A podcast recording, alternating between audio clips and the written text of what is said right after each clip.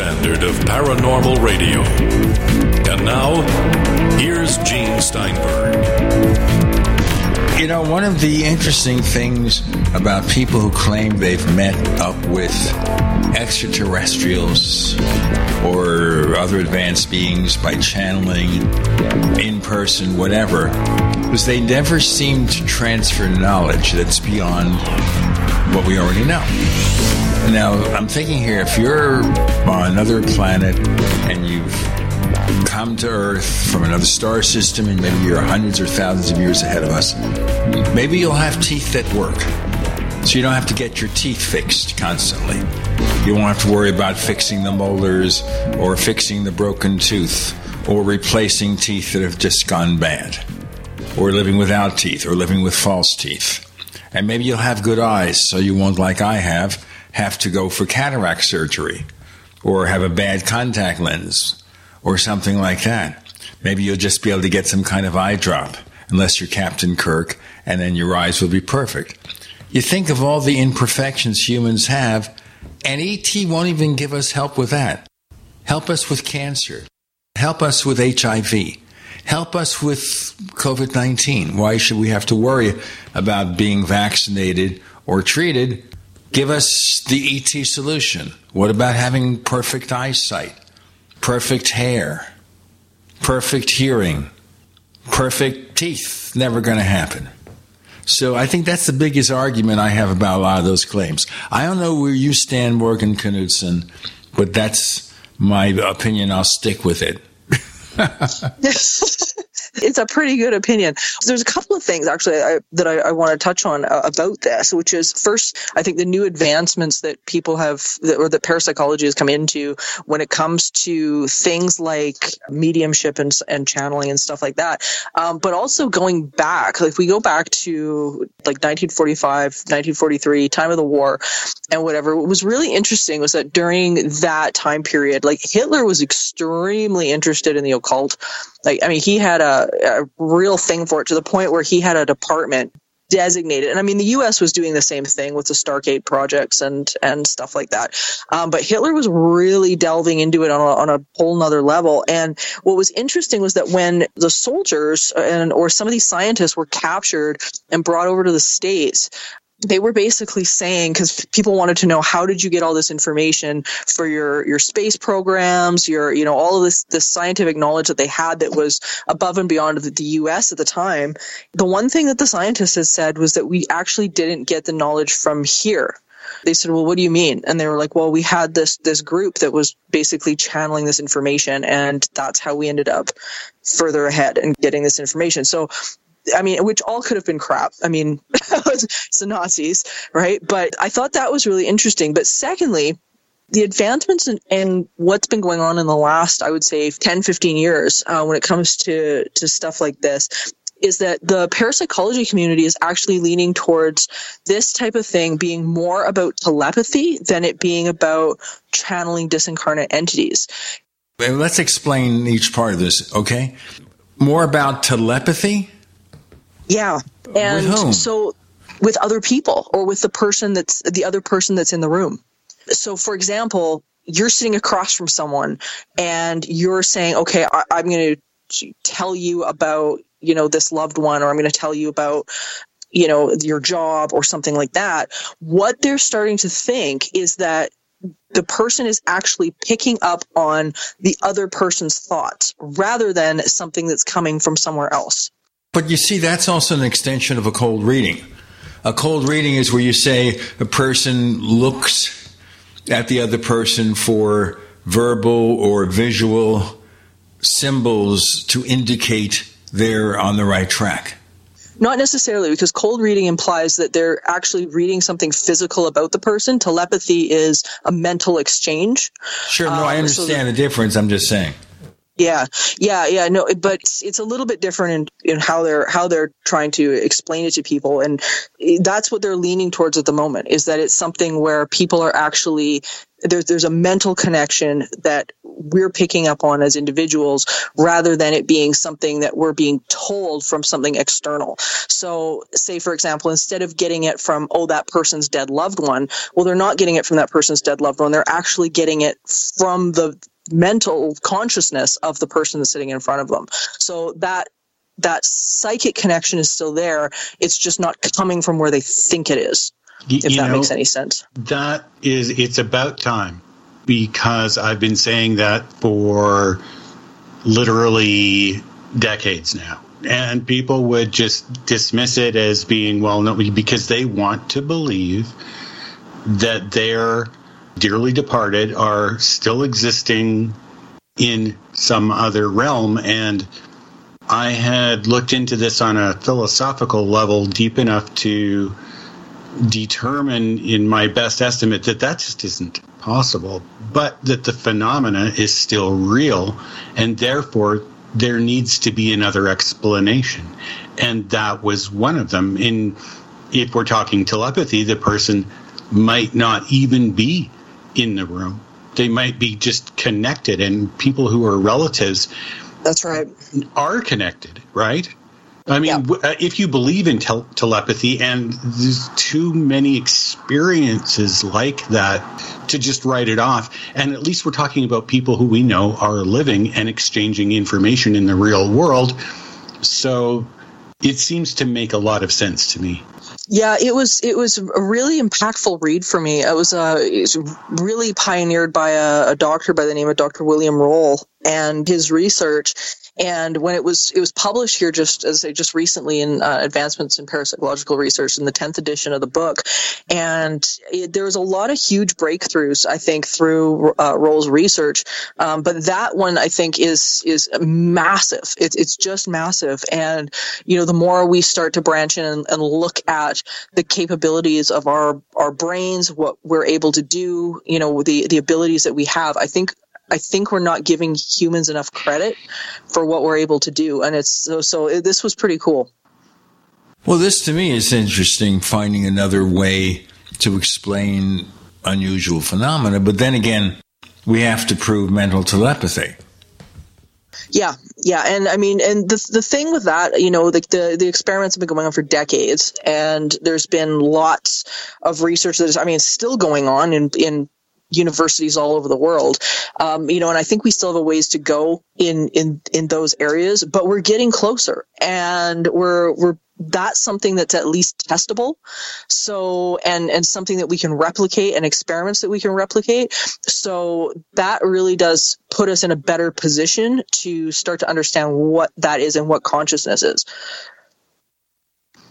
Well, we've talked about this on the show before, and it's one of the things that I'm really impressed with you about, uh, apart from your just general positive and progressive view towards all of this, in that it also opens up the possibility, like we touched on a little bit just before the show, that if we've got ET in the picture, if we've got alien visitation in the picture, which is completely scientifically possible, and they've got the kind of technology that can cause people to hear things in their head. Now, that sounds far out, but we've got that technology ourselves.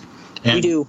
And so, if we've got that technology, why wouldn't they, if they've been studying us for hundreds or maybe thousands of years, and they pick certain families to study, then they're going to know all about your departed loved ones and they're going to be able to put that information into your head and cause all kinds of paranormal phenomena that we would not be able to distinguish from what we classically would think of as a apparition or a ghost or a haunting.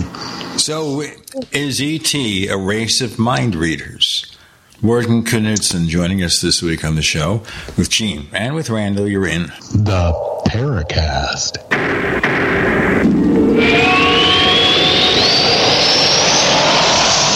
Hey, listeners. I want you to have the entire Paracast experience. So I'd like to tell you about After the Paracast. After the Paracast is an exclusive feature for subscribers to the Paracast Plus. With After the Paracast, you never know what's going to happen next. After the Paracast features color commentary, special interviews, and further conversations with Paracast guests. With Paracast Plus, you can download a very special enhanced version of the Paracast also. We do offer exclusive music, videos, and more features are coming. To get more info about subscribing, please visit theparacast.plus. Once again, theparacast.plus. Prices are just $1.50 a week, less than a cup of coffee at your local convenience store. Check out theparacast.plus to learn more about Paracast Plus. The way things are going these days, do you ever ask yourself, when is the other shoe going to drop? The warning signs are everywhere. The next big danger is food shortages. That's why Americans are learning to be self reliant and getting their emergency long term food storage from My Patriot Supply. We're America's trusted leader in emergency preparedness. Over the past decade, My Patriot Supply has served millions of families and helped them prepare. Our delicious meal kits average 2,000 calories per day and stay fresh in storage up to 25 years. This is reliable food that will be there when disasters strike. And with the way things are going, you should grab some now. Go to mypatriotsupply.com, order a starter kit for each member of your family, and we'll ship everything quickly and discreetly to your door. Don't wait and scramble with the masses when the news breaks. Instead, prepare today for what's coming. Go to mypatriotsupply.com. That's mypatriotsupply.com. Do you want to give you and your loved ones premium nutrition right now? Hi, I'm Jamel Bookaboo from TeamGaday.com and the GCN Longevity Health Team. Get your premium nutrition formulated by world renowned naturopathic doctor, Dr. Joel Wallach at wholesale, or also become a distributor and earn income while supporting this broadcast. Go to teamgaday.com via the shopping cart or contact form, and I'll get back to you with support personally. That's teamgaday.com with longevity. Teamgaday.com. Jake was in big trouble with the IRS. He owed how much? Ninety-two thousand dollars. Ouch. The IRS left no room for Jake to breathe. They put a lien on my house, took all the money out of my bank account, took money out of my paychecks. So it was a nightmare. He needed help fast. I figured that all these companies were the same until I called federal tax management. You could just tell they knew what they were talking about. Right then and there, I felt like I had some hope. Stop the liens, levies, and garnishments fast and qualify for one of several special IRS programs that could reduce or even eliminate your tax debt. So, how'd it go for Jake? They did what they said they would do. They came through for me. I ended up saving an unbelievable amount. I was so jazzed. I was extremely happy. If you owe more than $10,000 in back taxes, take Jake's advice. Give federal tax management a phone call. If they help me, they can help anybody. Call the Federal Tax Management Hotline now. 800 503 8625. 800 503 8625. 800 503 8625. Do the letters IRS give you anxiety? I'm Dan Pilla. I've defended people from the IRS for more than 40 years. My book, How to Get Tax Amnesty, created the tax resolution industry and is responsible for helping hundreds of thousands of people. It can help you too. If you're a non-filer or facing IRS enforcement right now, your case is unique. You need real help, not cookie cutter advice. My clients get my personal attention. Buy my book at danpilla.com and get a free consultation directly with me. That's danpilla.com. Let's start solving your tax problem right now. We'd like to hear from you. If you have a comment or question about the Paracast, send it to news at theparacast.com. That's news at theparacast.com. And don't forget to visit our famous Paracast community forums at forum.theparacast.com. Just want to mention for those of you who have been curious about the Paracast Plus, the, the version of the show free of the network ads and the After the Paracast podcast, we have another way now to get the Paracast Plus through Spotify. So if you search for the Paracast Plus or After the Paracast on Spotify, and you're in the U.S., which is the consideration here. If you're outside the U.S., the feature isn't available yet. In the U.S., you can subscribe on Spotify. It's the same show, folks. The only thing is here you don't have access to some of the special forums. But if you don't care about the forums, it may be an easier way to set things up. Okay? Otherwise, go to the Paracast.plus. We were talking about whether ET or higher beings are communicating with us, whether ET might be a race of telepaths, whether trance mediums are not receiving it from your dead Uncle George, but from you through mental telepathy. Have we covered everything there? I think you did. oh, good. I get an award for that. Please send me gold the star, certificate. Gold star. gold star. I need a gold star, and I'm too old for Yep. that. No one's too old for stickers. I get stuck on that. Well, to be that was good. Okay, so to, to, It's just perfect. I come out with a million of them. You know what happened is I was influenced because the other day I spent like three hours watching old Robin Williams appearances on the Tonight Show. And that puts you in a really weird state of mind. yeah. That's so interesting because on the last time that you were on, we were talking about Patch Adams, which I think Robin We were. Williams played the part. That it's, so there's a little synchronicity for our audience.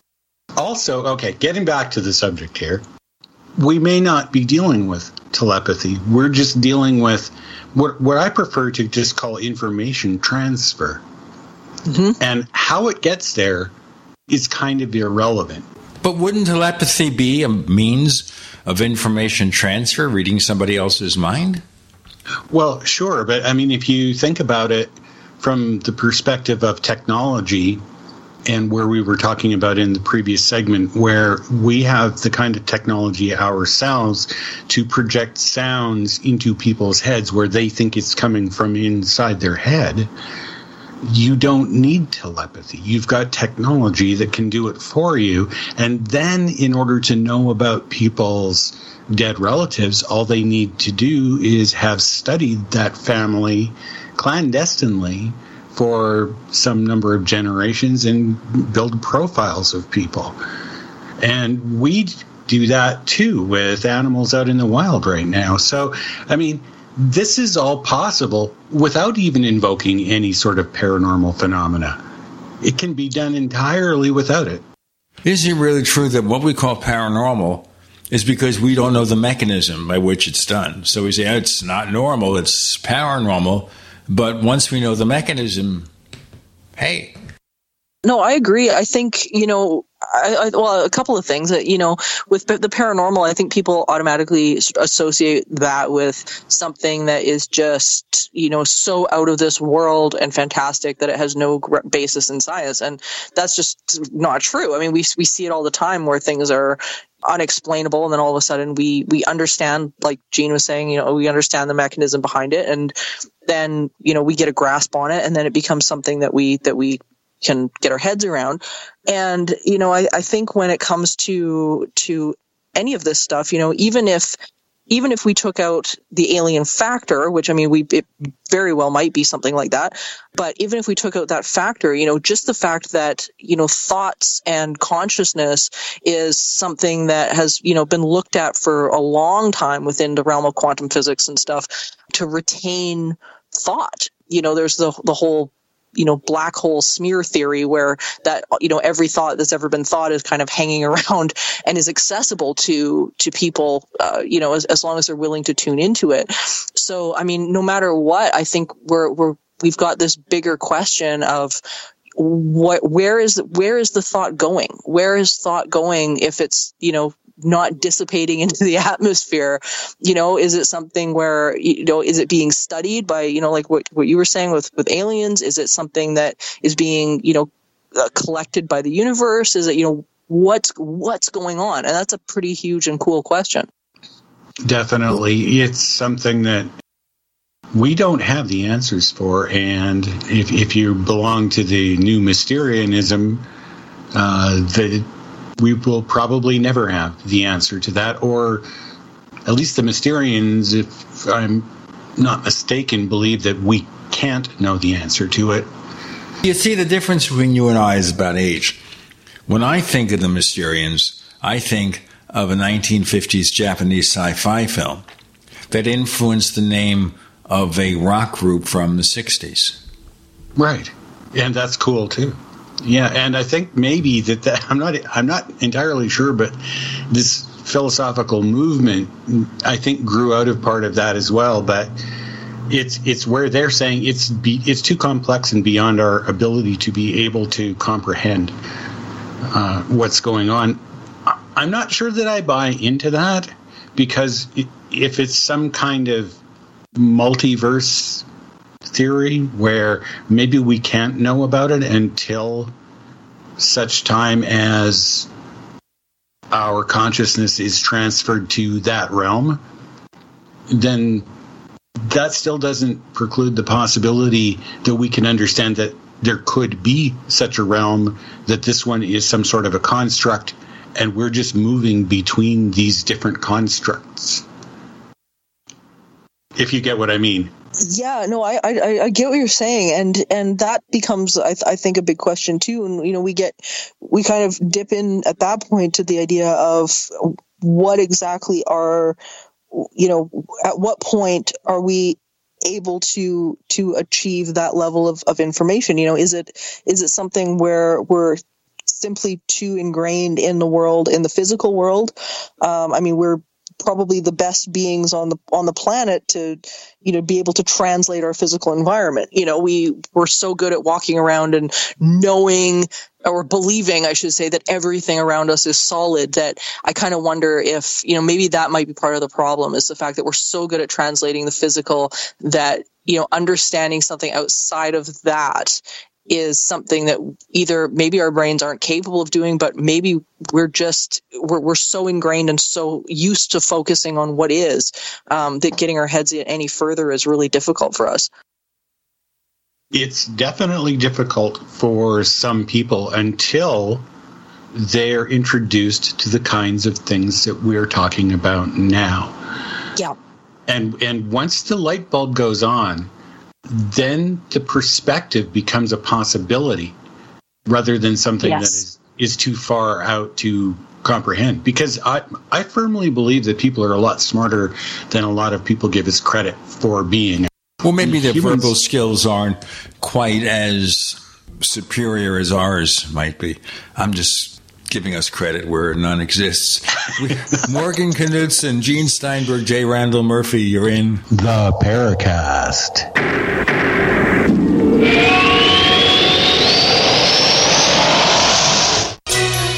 Thank you for listening to GCN. Visit GCNlive.com today. Silver has always been nature's very own antibiotic, and only one system allows you to generate an endless supply of natural silver solutions. SilverLungs.com. You'll find no wild claims or pseudoscience, just a lifetime of nano-sized pure silver solutions. The Silver Lungs generator allows you to make your own, so stop paying for silver solutions. The unique lung delivery system targets respiratory infections where other silver solutions simply cannot reach. See the Silver Lungs generator and lung delivery system at SilverLungs.com. That's SilverLungs.com. Are you curious about what might be missing from your diet and supplement choices? Take a free health assessment to identify your possible nutrient deficiencies. As a certified holistic health coach, I will help you assess and prioritize a supplement program based on Dr. Wallach's recommendations. Call Linda at 833 Vital 90. That number to call is 833 848 2590. That's 833 Vital 90.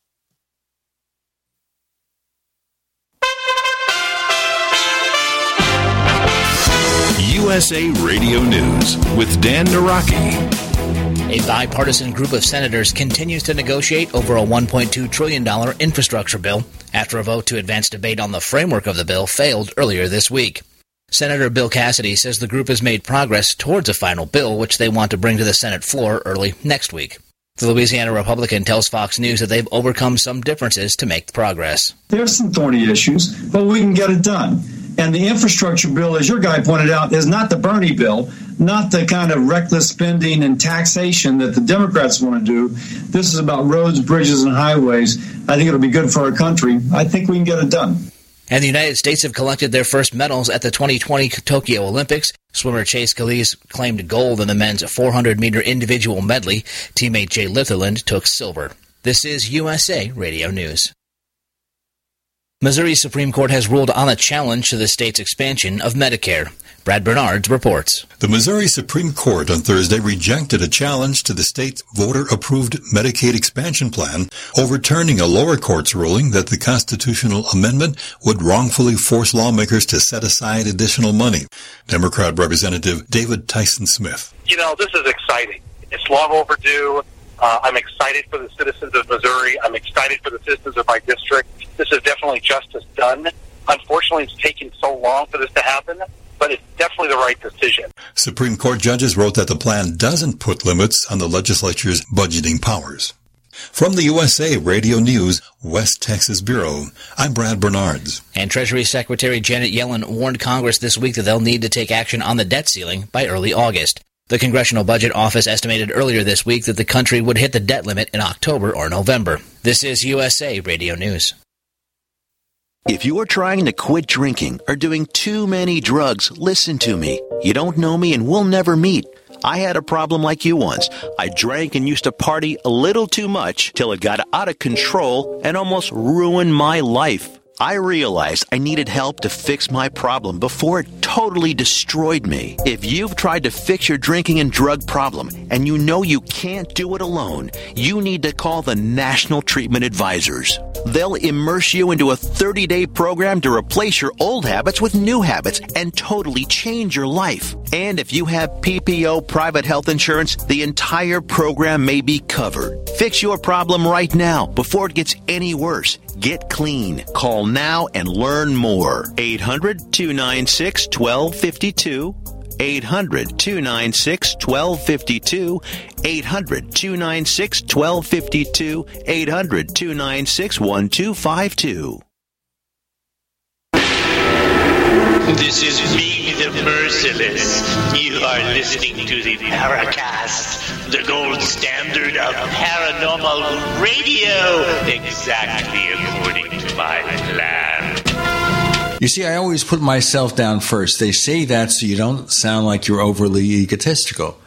So I pretend not to know anything. I'm a professor of ignorance. You know who said that? Long John Nebel on his radio show. He'd say that frequently, but on the other hand, he was saying, I'm pretty smart to have a show like this and make a lot of money, folks, but that's not me. Go ahead, please, Randall. Somebody actually made money doing this? I guess. Wouldn't that? Yeah, we'll get that figured out sooner or later, Gene. Yeah. Hopefully uh, sooner rather than later, because I don't have as many years left as you do. You're absolutely right, Morgan. And people are trying to figure this out, and scientists and philosophers have been taking it quite seriously now for. Well, basically, I think since the Matrix movie came out, back, I uh, it was I think know, it was a game changer. I, I it, really do.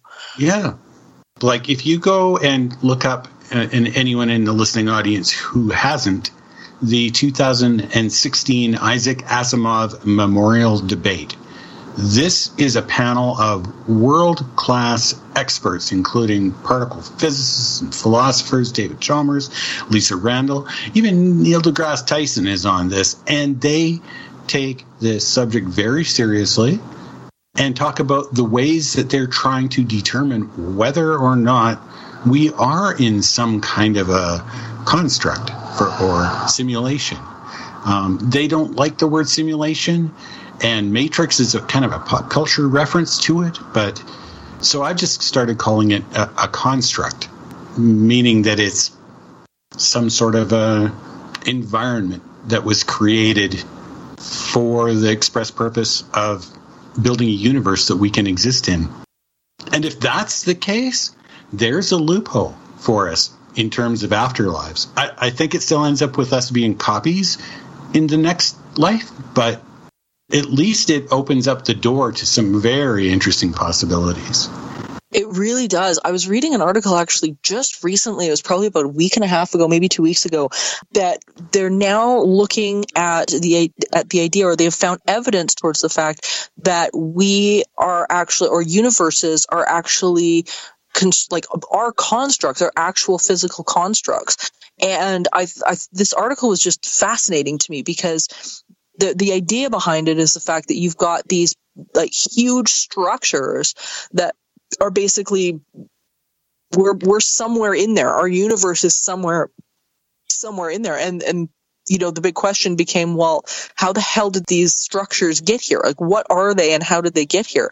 And I, I, think it's just lending more credence to this idea that there's something far more vast going on, uh, you know, and, and I think lending credence again to, you know, like you were saying, the simulation theory that, you know, we were kind of living on a, in a, in a bit of a holodeck. Well, the idea, I think, is that if this is some kind of a construct, then it implies a constructor. Exactly. And so maybe this whole idea that there is a creator is not so far out there after all. Uh, we tend to frame it in a religious perspective, but it doesn't have to be a religious perspective. We can say, well, you know, okay, so if there is a universe creator, why do we have to worship it? That's not necessary in order for us to recognize that such a thing could be possible. In other words, he's not going to come to us and say, kneel before Zod. Yes. Right. Yeah, I, I, I agree. No, I, I, think with that that idea, it's it, it, makes sense to me, and and I think I, like I do believe that there is a consciousness that is existing outside of outside of people. And yeah, I, I think you're I think you're hitting the nail on the head with that. But how, okay, now for you, this this is really great because we've been slowly evolving into this direction with every visit to the Paracast that you've done. And we started off just looking at the phenomena in kind of the traditional way with your work teaching the living and how to to deal with that. So tell us how, in in your perspective, this might affect the way that you do your work. Well, I think ultimately, it, I mean, it doesn't necessarily affect it because the the way my work is designed is really about the individual and getting them getting them to a, a, a just a better state of being in a in a more passionate positive life so for me it doesn't really change change the work but it does leave or it does give credence to what I've been saying since the since the beginning, which is we really do have a say over what's going on in our experience. And you know, if we're if we are living in some sort of a simulation, if there's you know something to that essence going on, then it really starts to lean towards what parapsychology has been talking about over the last like five or six years, which is you know when we are focused on something, when we focus and make a decision, and we focus our attention on on a something that we that we really want or don't want that you know we can create it so for me it's it's not really about changing what I'm doing because ultimately the the activity that's going on around people is is somewhat secondary. It really does come down to again like that person's perception and focus. Don't you get people though who are looking to you for confirmation that what they've experienced is a continuity of some personhood into some other life? Yeah, I mean, we always we always get questions like that. I mean, I don't think I don't think at this point anybody's in the position to say that that isn't isn't something that's on the table.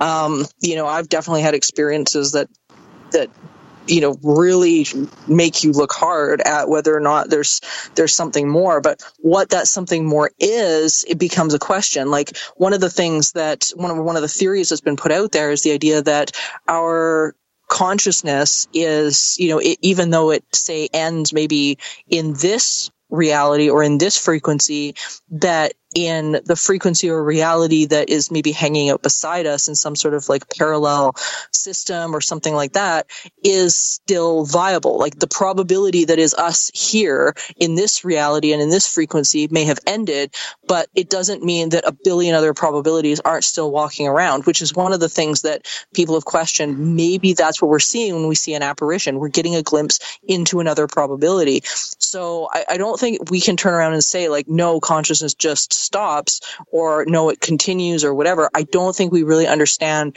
the depth in which this works. And I think our old frame of mind, our own frame of reference was that there's life and there's death and then that's it. But I think where we are with quantum mechanics and, and whatnot going forward is the fact that we're now realizing that it could be a lot deeper than that. So we don't, we still don't know what the answer is. I would counter that, and and this is what I do in my own mind is I will. I've been through exactly that same sort of rationale in my own thinking about this, and eventually come to the conclusion that yes, we can determine what is and isn't the case because it can't be one of the options that people want to consider because of the nature of consciousness and what we're dealing with in terms of all of the evidence. It boils down to it might be possible that our consciousness is buffered in some other realm and then recreated from that in some other realm, but it doesn't transition to another realm in its entirety. There's no continuity between the two, which then means that if there is some life after death and we experience it, we might even think we're the original person, but it's not possible for us to be. At best, Yeah, we're some kind of rec- recreation. We could also say then that maybe what we do is we pass from one realm of existence to another, but we're not aware of that passage. But somebody within the previous realm says, "Oh, Freddie died," but you're not Yeah. aware of Freddie being died, you being Freddie, because you passed on to something where it may be indistinguishable. You wake up one day and there you are with Gene Randall and Morgan. You're in the Paracast.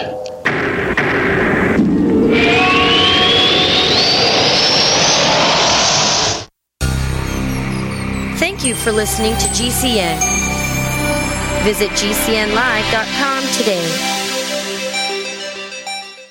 Do you need a website? Well, you can get a great deal on hosting services with Namecheap's legendary coupon code. They're offering substantial hosting discounts on shared hosting, business hosting, VPS hosting, reseller hosting, and even dedicated servers. Namecheap is preferred by millions. It's backed by a money back guarantee. Use the coupon code LEGENDARY to cash in on the special deal at namecheap.com, namecheap.com. First came Attack of the Rockoids, and it was a critically acclaimed success. And now there's The Coming of the Protectors. A former military intelligence man is contacted by a space woman in a dream, a dream that turns out to be a nightmare because evil forces on her distant planet are planning to conquer the Earth. This is gripping science fiction of the classic kind. Attack of the Rockoids and The Coming of the Protectors. Find out more at rockoids.com. That's rockoids, R O C K O I D S dot com. Silver has always been nature's very own antibiotic, and only one system allows you to generate an endless supply of natural silver solutions. Silverlungs.com. You'll find no wild claims or pseudoscience, just a lifetime of nano-sized pure silver solutions. The Silver Lungs generator allows you to make your own, so stop paying for silver solutions. The unique lung delivery system targets respiratory infections where other silver solutions simply cannot reach. See the Silver Lungs generator and lung delivery system at silverlungs.com. That's silverlungs.com. Complement your health with hemp derived cannabinoid oil. We've always believed that the closer to Earth, the better it is for our bodies. Our hemp derived cannabinoid oil is phytocannabinoid rich, full spectrum, and organically grown. Finally, hemp made easy, clean, and effective. GCNhemp.com or call 877 878 4203. That's right, we cut through the red tape. It's now available at GCNhemp.com or call 877 878 4203.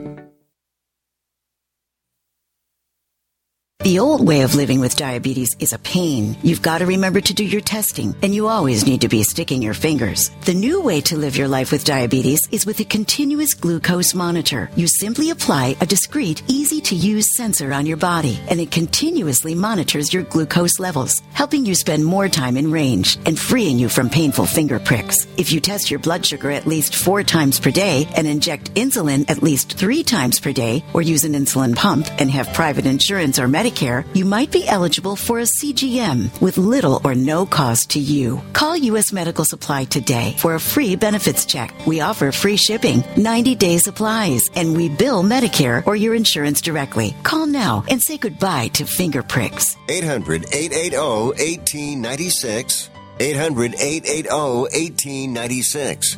800 880 1896. That's 800 880 1896. Angie's List is now Angie. Summer is the perfect time to book your next home project. From lawn care to a new patio, Angie makes it simple to connect with pros who can get the job done right. See reviews, upfront pricing, and instantly book hundreds of projects. Plus, when you book and pay through Angie, we'll cover your project up to the full purchase price plus limited damage protection with our happiness guarantee. Check out Angie.com and for more on the happiness guarantee, go to Angie.com forward slash happiness hyphen guarantee.htm. Oh, whale! Guys, whale! Wow, whale. Oh, that's a big whale. Um, okay. Whale, whale, whale. Oh no, whale! The tides can turn quick on the water. Progressive's boat insurance has you covered. Get a quote today in as little as three minutes at progressive.com. Well, at least it wasn't a shark, am I right? Progressive Casualty Insurance Company and affiliates.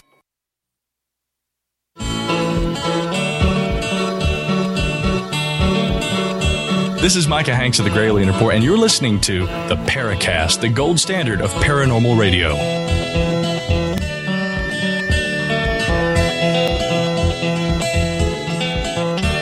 So is the Paracast in another realm of reality? Some would like to think so, but we'd rather be part of this reality so humans can listen to us. You know, next reality may be dogs, but we'll see. Randall? Yeah, that's really interesting, Gene.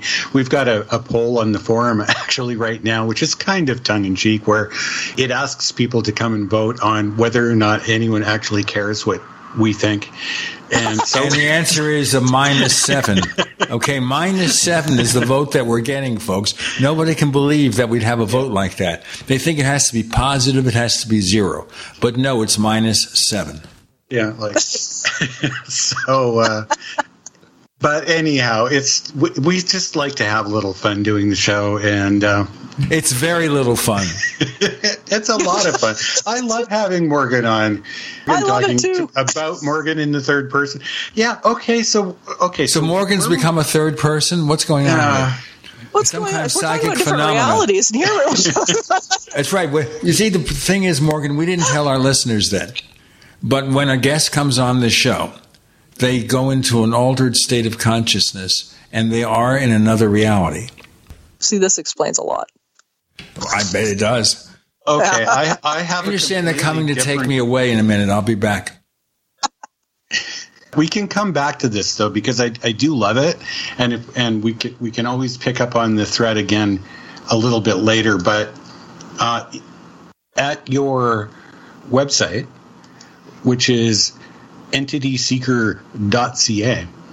It says that you received an award from the City of Edmonton for outstanding service in 2008 and graduated from the AZIRE or AZIRE, the Alvarado Zingrone Institute for Research and Education, two years in a row.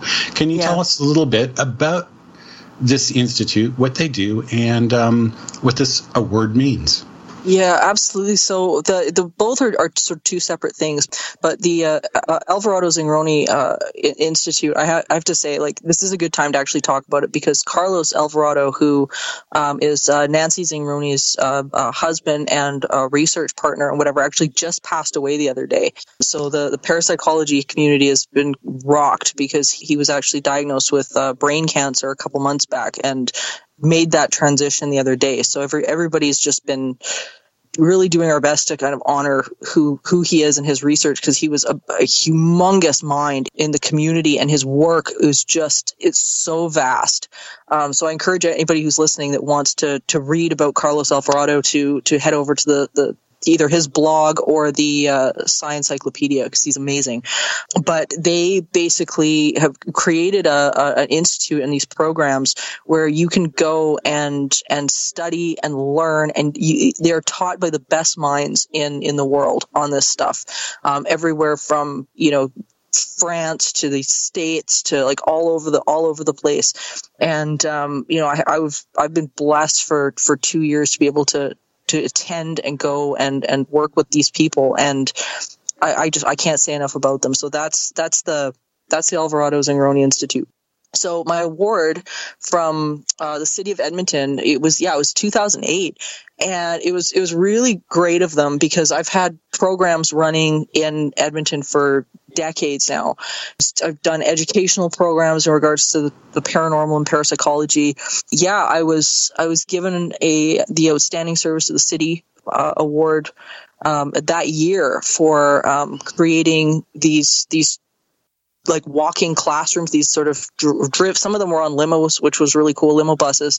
But I would take people around to these various locations that I've investigated and whatever, and teach parapsychology, teach teaching the living, um, and, and all of that. And uh, they gave me a they gave me an award for it, and it was it was really it was really an honor.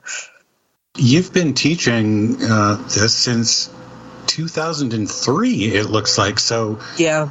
You've got a lot of experience in this. Can you uh, go over a couple of cases that are that really are outstanding for you without necessarily you know re- revealing people's identities if they wouldn't be comfortable with that. But just some of your your best experiences highlight some of them. Yeah i think oh god there, there's been a lot. And I, I think some of the best experiences for me has have been interacting with people and watching watching their their attitudes and minds shift about the the stuff that's either happened happened to them or happening around them. But it's been an education for me as well. Like um, probably one of the a, a really really good example of this was a case that I worked in just uh, not too far from from where I live actually. We have uh, an abandoned hospital there uh, called the Charles Camsell and way back in the day we were allowed in to go and, and check it out and take a look at it because it had some pretty pretty fascinating phenomenon there that the construction workers were reporting, and it was a deep dive for me into into history because you know we always have to go in and understand like the makeup of the building, the geology of the building, the history, and everything, so that we know what we're dealing with, what we're looking at, and I, I think this case always got me because you know we recorded some phenomenal stuff going on in there. Like we we recorded everything from this hospital still working and running. There was no power to it at the time, but on the recordings, we were getting back everything from like pumps in the ICU to nurses wheeling carts back and forth, elevators going up and down. None of this stuff was running when we were there. We had all these cameras going on, and we we recorded a scream in one of the uh, on the fourth floor that was so defined. I mean, we could hear it with our ears, with the naked ears and um, we recorded it on two different audio uh, audio and video uh, recorders as well. But you know, it was and as fascinating as that all was, the the history which we had to dig into to understand um, what that hospital ha- had been through and what it was all about. You know, we we ended up a, with a real firsthand look at the the First Nation stuff that was that was going on at the time in the 1950s. There was a lot of abuse going on. There was burials, uh, you know, all throughout the property, all into St. Albert and to Enoch, and it was, it, I mean, it was just ugly. Like the story was just ugly. And what blew my mind about it was the fact that no one knew. No one knew. And, and if you dug hard enough, it was in the newspapers. Like you could find this stuff but nobody knew about it. So I ended up, it, it really changed my perspective back then on what I was doing because when I was, I started teaching my classes, we started going by the, this hospital and I was I was able to kind of tell the story of of what was going on during that time period and no one that attended had any idea and of course, now as we, you know, come into 2021, um, you know, everything, all of that's blown up and it's now become common knowledge. The Camsell was this, this place of, of, it was a hor- it was horrifying. Um, but I, that case has always stuck with me because it, it's, it was a real testimony to, you know, this is not just about, the paranormal activity that gone on there, but there's there's a story, and every one of these cases is a story and a lesson, and uh, and and information that's that can change you. And so I think that one is probably the number one number one on my list. Fascinating. It kind of you know, just that kind of makes me wonder when we're talking about institutions. Uh, we've had a discovery up here in Canada of the remains of over 180 uh, children near Cranbrook, British Columbia, that was part of a Catholic school system where they suspect that these children w- were uh, the victims of foul play. And it makes me wonder if uh, the psychic psychical research people might be able to offer us any insights into any of that. It would be really interesting. I, I think, you know, as this is, is coming to light, I think we're, you know, I, I think when we're invited in to to take a look at that. I think that's the time that we, you know, can can can move in and, and take a, a, grander look at things. I think right now, you, you, know, you've got an entire culture that is is trying to like they've known about this, but now they've got to get their heads around the, the reality and the the healing that has to happen. And it seems so momentous right now because there's still there's there's still being these these bodies are still being discovered. So I think you know once you know if if we are if we are invited in to help with that, then I, I don't think there'll be anybody in the parapsychology community that will say no.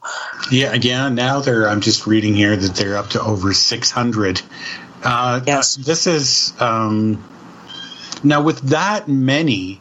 You would think that there would be this massive concentration of energy that could not be covered up for this long. We have a people, massive concentration of energy coming up right now for just a couple of invisible minutes in another reality with Gene Randall Morgan. You're in the Paracast.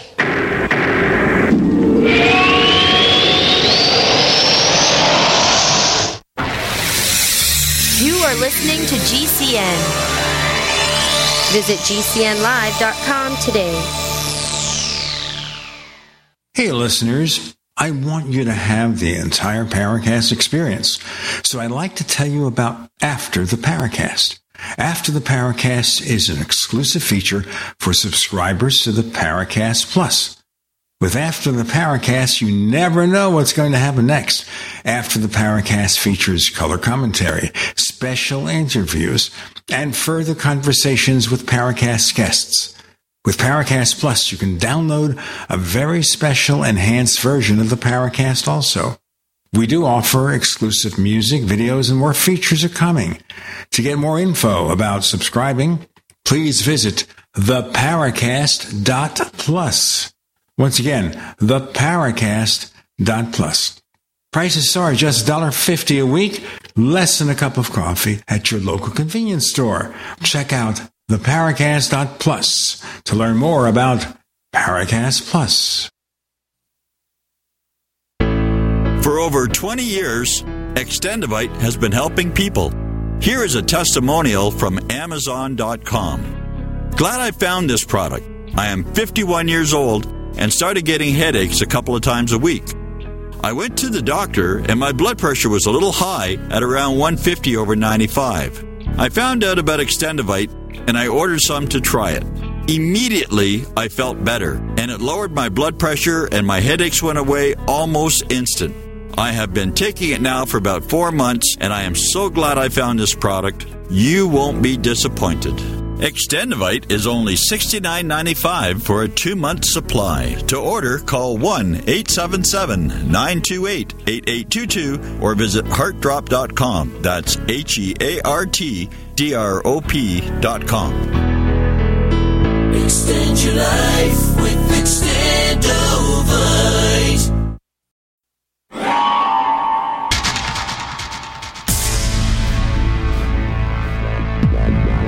Welcome back to the Paracast, the gold standard of paranormal radio. And now, here's Gene Steinberg.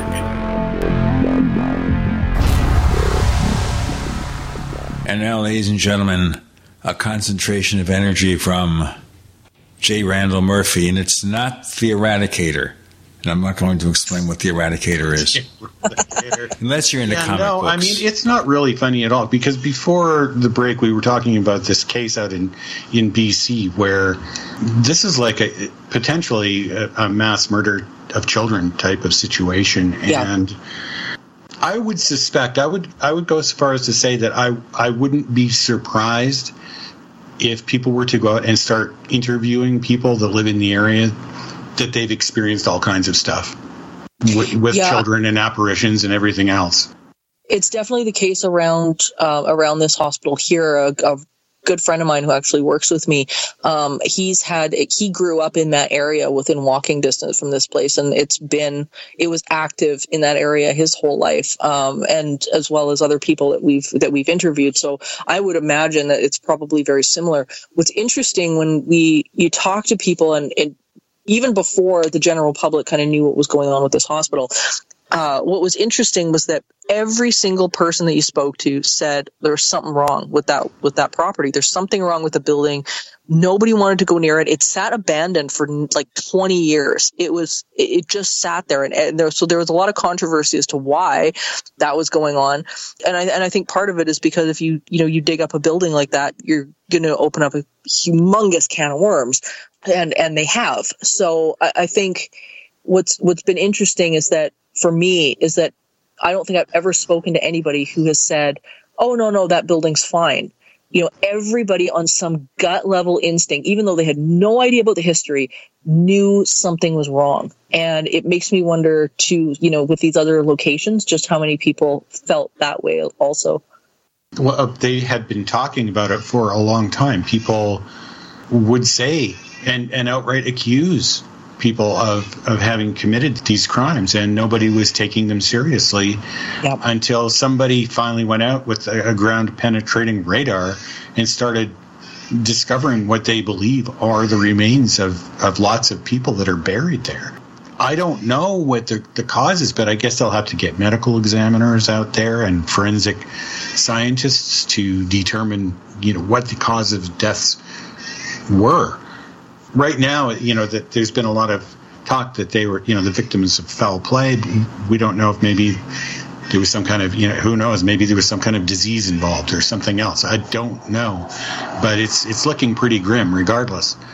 Yeah, there's there's been so much you know documented abuse and things like that that have, that have gone on, and and oftentimes you know people kind of think that it's it's these you know old abandoned places that have a lot of paranormal activity or, or whatever. And it's, it's simply not true. It's it's usually the places that have been the most populated by people and statistically. And you get a, a place like this where there's been a heavy emotional impact. And sometimes that can be really positive emotional impact or it can be you know negative emotional impact you know but that's typically where we start seeing stuff going a little bit haywire. And you know i, I think you know the charles camsell was definitely a, a great example of that. I mean, as we experienced some some pretty amazing stuff you know, even just on the property. When I was doing one of the classes, we, we went down there and there was one of the, the students that had a, a video camera. And she was had been filming the land. It was dark out. And she'd been filming the land. This was probably in the early 2000s what was so bizarre was that she was noticing these little lights all in and around the emergency doorway of or what used to be the emergency doorway of the hospital. And you'd look through the viewfinder on her video camera and you could see them. If you took the viewfinder, like you just looked at it with your naked eye, you couldn't see anything. And we noticed these flashing and then they would, they would come up to the door and then eventually would disappear. Then you'd see more come up. And we all actually got, ended up getting back on the bus and driving around because we were like, who's over there? Like there shouldn't be anybody over there. There's a huge gate around the property. Like th- this is weird.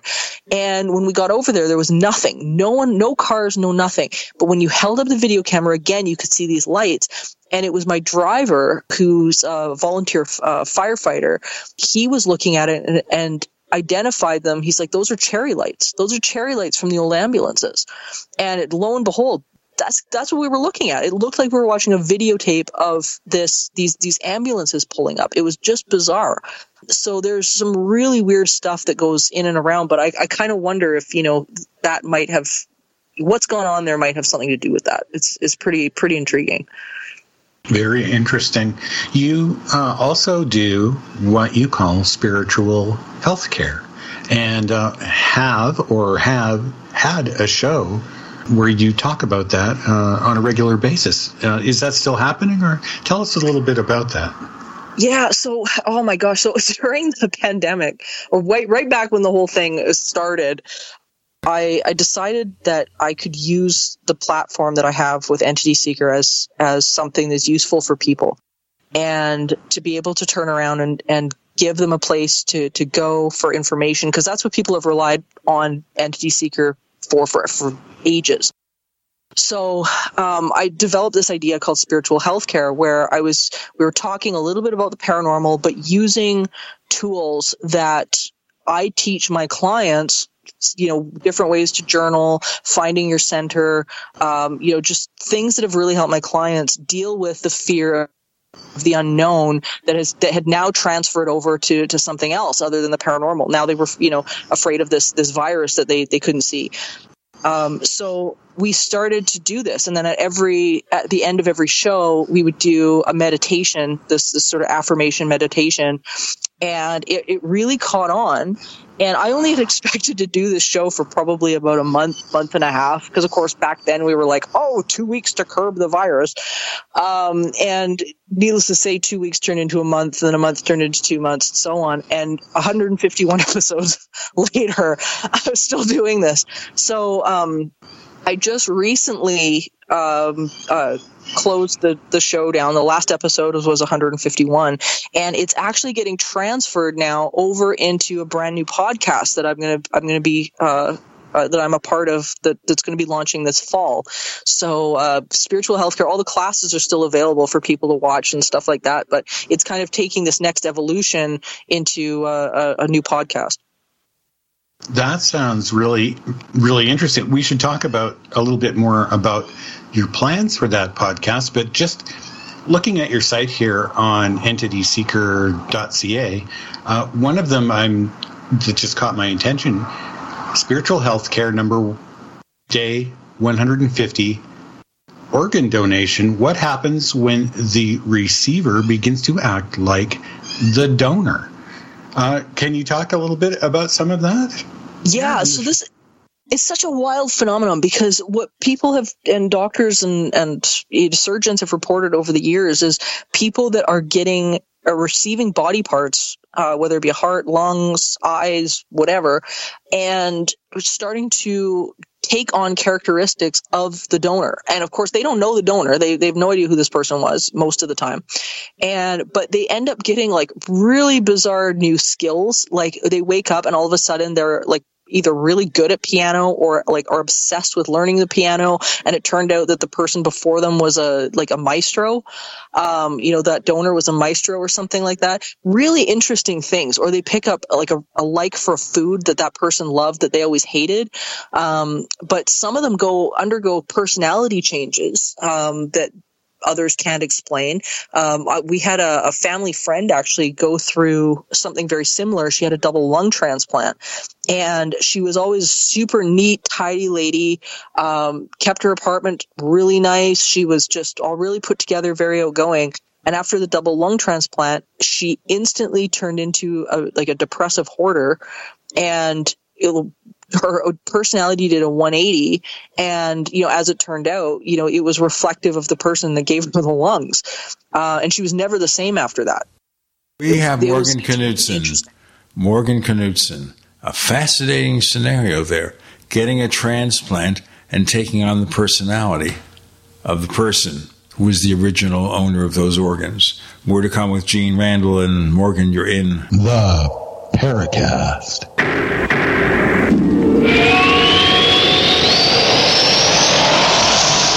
Hey, listeners. I want you to have the entire Paracast experience. So I'd like to tell you about After the Paracast.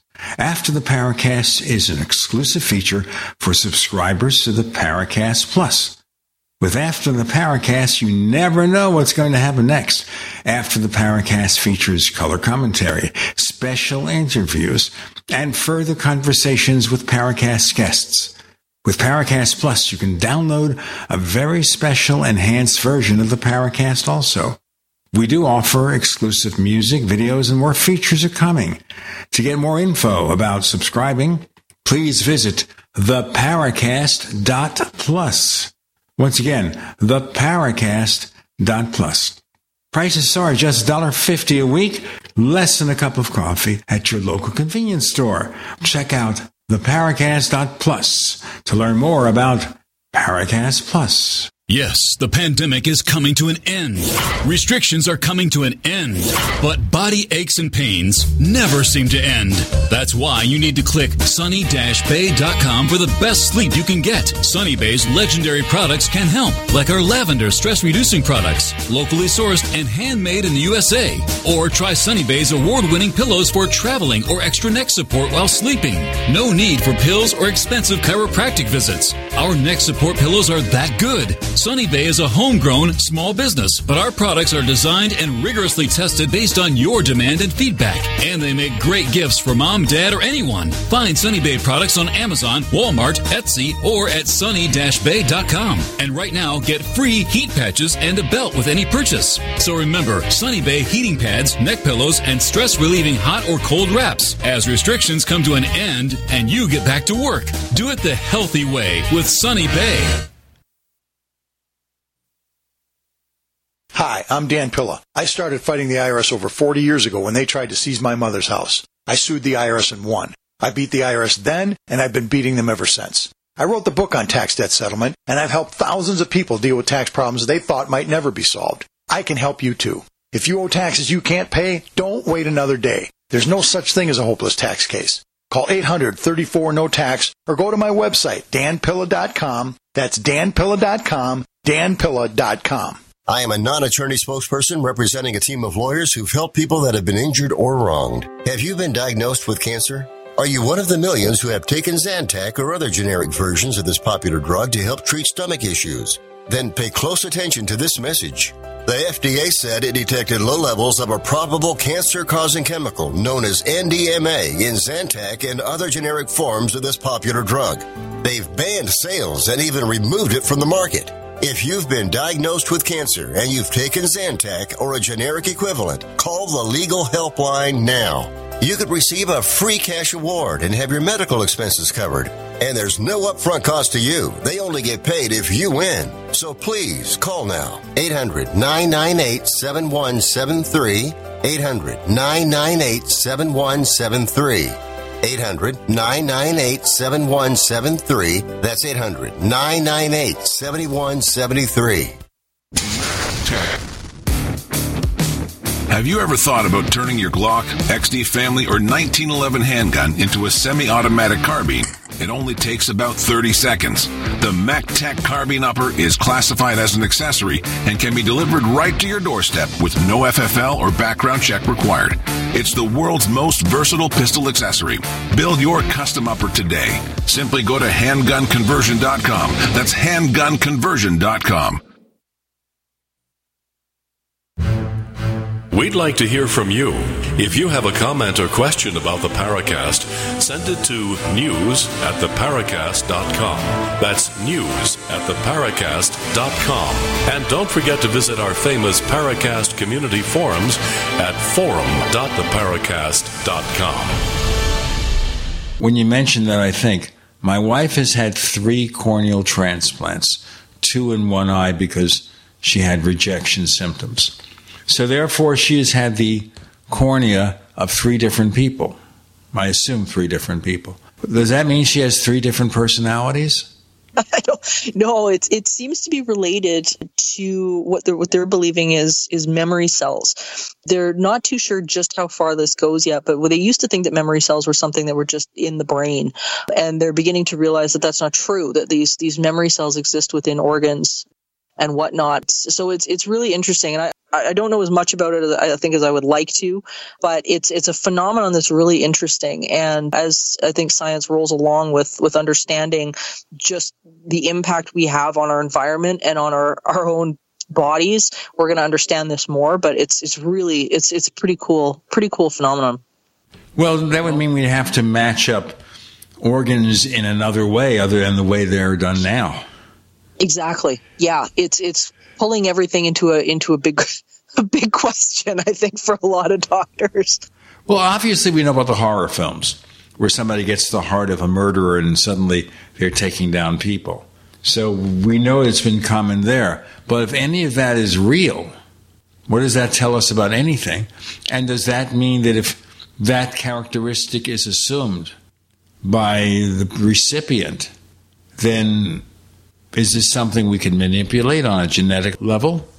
Uh, well, and that, becomes a question as well. You know, is is this something that that we've got control over? Um, one of the things that they're talking about now, in terms of even even psychometry, and for the listeners, psychometry is when uh, a medium or somebody will pick up an object and be able to read the object. So discover dates, names, the history of the object, and and things like that when they don't know what it is they're thinking that it might actually be a very similar phenomenon because within the, the mechanics of the quantum world, we leave bits of ourselves every single time that we on a, on a molecular level, a particle level, every time we handle something.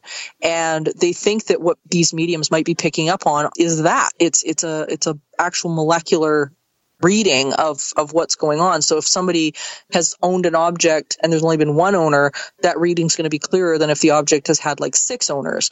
So they're they're wondering if if that's connected. Where you know if you give somebody a heart or something like that, then all of a sudden you're kind of getting almost like a reading from that heart or from that lung or something like that. It's it's really interesting. It implies uh, as well. I mean, this goes back to what we started talking about at the beginning of the show it suggests that our material bodies are a lot more valuable and influential in terms of determining who we are as our personality and our identity. Yep. Because, I mean, in theory, if, if we were to take this all the way, if you transplanted every single thing from another living person into another living person, you would end up being that person. There would be no more of you left. Question I would have then before Morgan responds is if you transferred virtually everything, what about the education? Do you transfer the organs from a doctor and the recipient becomes a doctor? Well, if the brain is part of the transfer, I would certainly think so. Well, the and brain, fact, we're not assuming the brain here.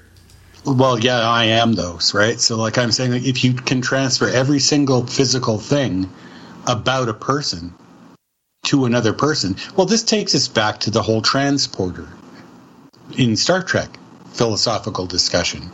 Is the person that materializes on the other end of the beam the same person or just a copy of that person?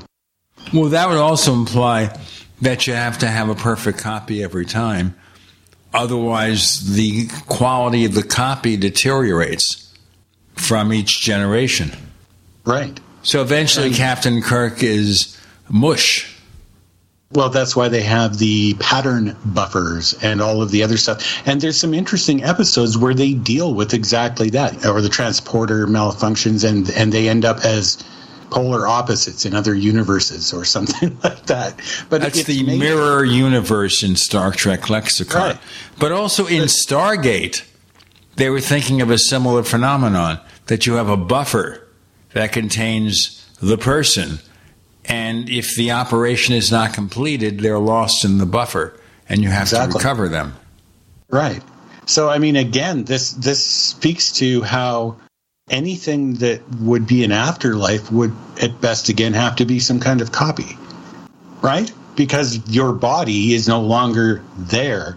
It's in a jar if it's been cremated as ashes sitting on a shelf or something and it, therefore it's not whatever it is that you perceive it to be in this other alternate realm. It has to be something that is filled in and taken the place of it or if the there is something embedded in the body that retains the personality that we cannot measure, and that once the body is dead, it's released.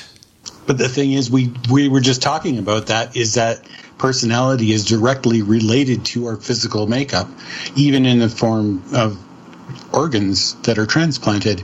Well, imagine if you went all the way and did the brain too. I mean, well, the brain would be the logical like thing because we think of the we think of the brain, Randall, as being the source of everything. Whatever makes you Randall, heaven forbid, whatever makes you Randall is in your brain. If we take your brain and put it in another body, well, it's a common sci-fi trope.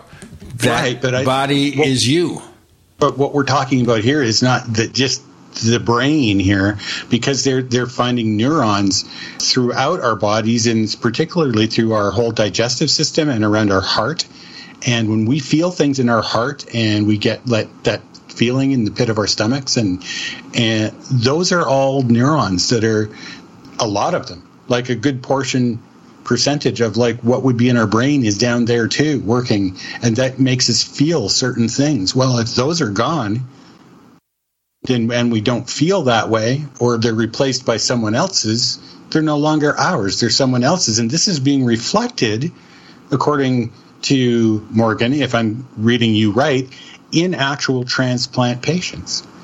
Yeah I, I think there's so many questions around this the, the whole concept because you know it doesn't seem it, we we still don't know what parts of say for example a, a, person would be retained in the memory cells of a heart or what parts of the person that are even retained in the memory cells of the, of the brain for that for that matter you know and it comes back to david chalmers you know is consciousness emergent or fundamental. But i think with with this, these these memory cells you know we don't know which which parts of us are are we translating you know like how much of how many of the memory cells in the brain are connected to you know something that we're you know a personality trait versus those memory cells that are in our our touch or our, our lung or whatever that is. Um, so I, I, think there's some questions about it that we can't really answer because we're we're just not versed enough in it yet. Like it's it's coming, but we're not there yet. By the way, we're going to transfer these intelligences to you. So listen to them and see what you think. More to come with Gene Randall. Morgan, you're in the Paracast.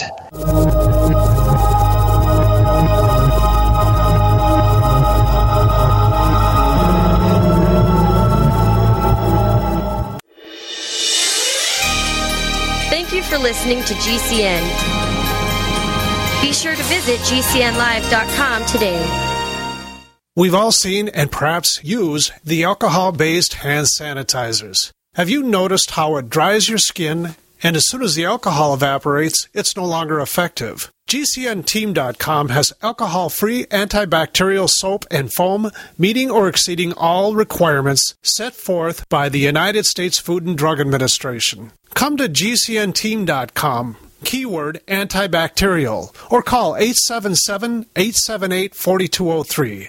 Silver has always been nature's very own antibiotic, and only one system allows you to generate an endless supply of natural silver solutions. SilverLungs.com. You'll find no wild claims or pseudoscience, just a lifetime of nano-sized pure silver solutions. The Silver Lungs generator allows you to make your own, so stop paying for silver solutions. The unique lung delivery system targets respiratory infections where other silver solutions simply cannot reach. See the Silver Lungs generator and lung delivery system at SilverLungs.com. That's SilverLungs.com.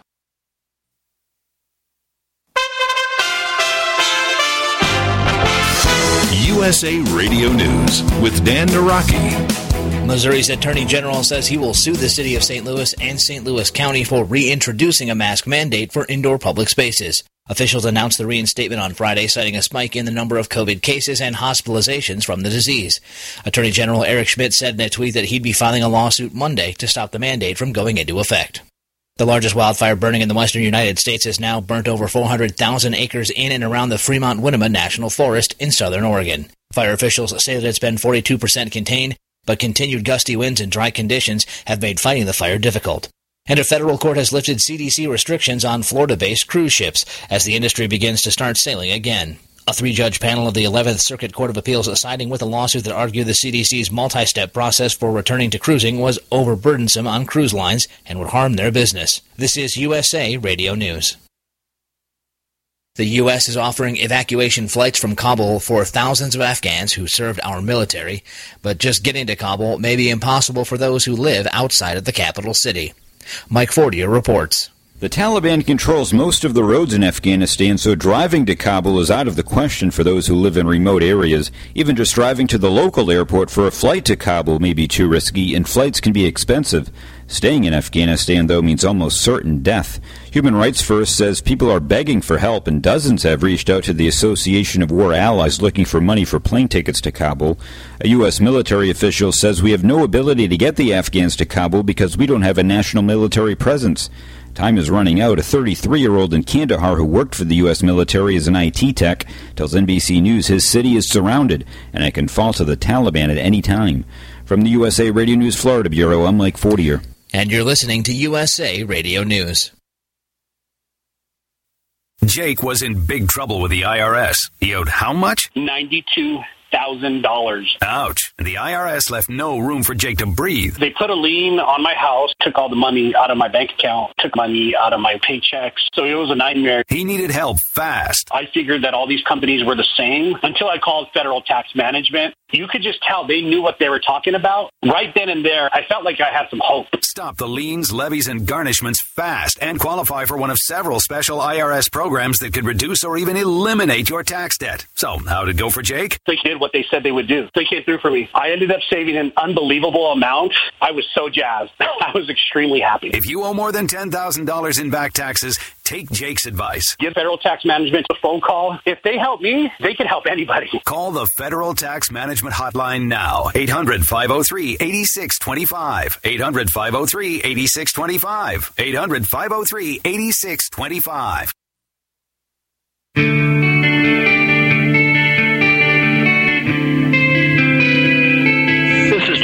Clark, author of the UFO Encyclopedia and other books. You're listening to the Paracast.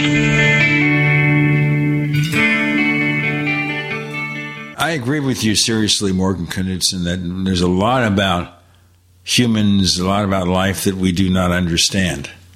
And Yeah, we're not- if we're so part of us is transferred, if we do organ transplants, well, maybe we should get 3D machines that create organs and just have organs that have no personality and can assume the personality of the recipient.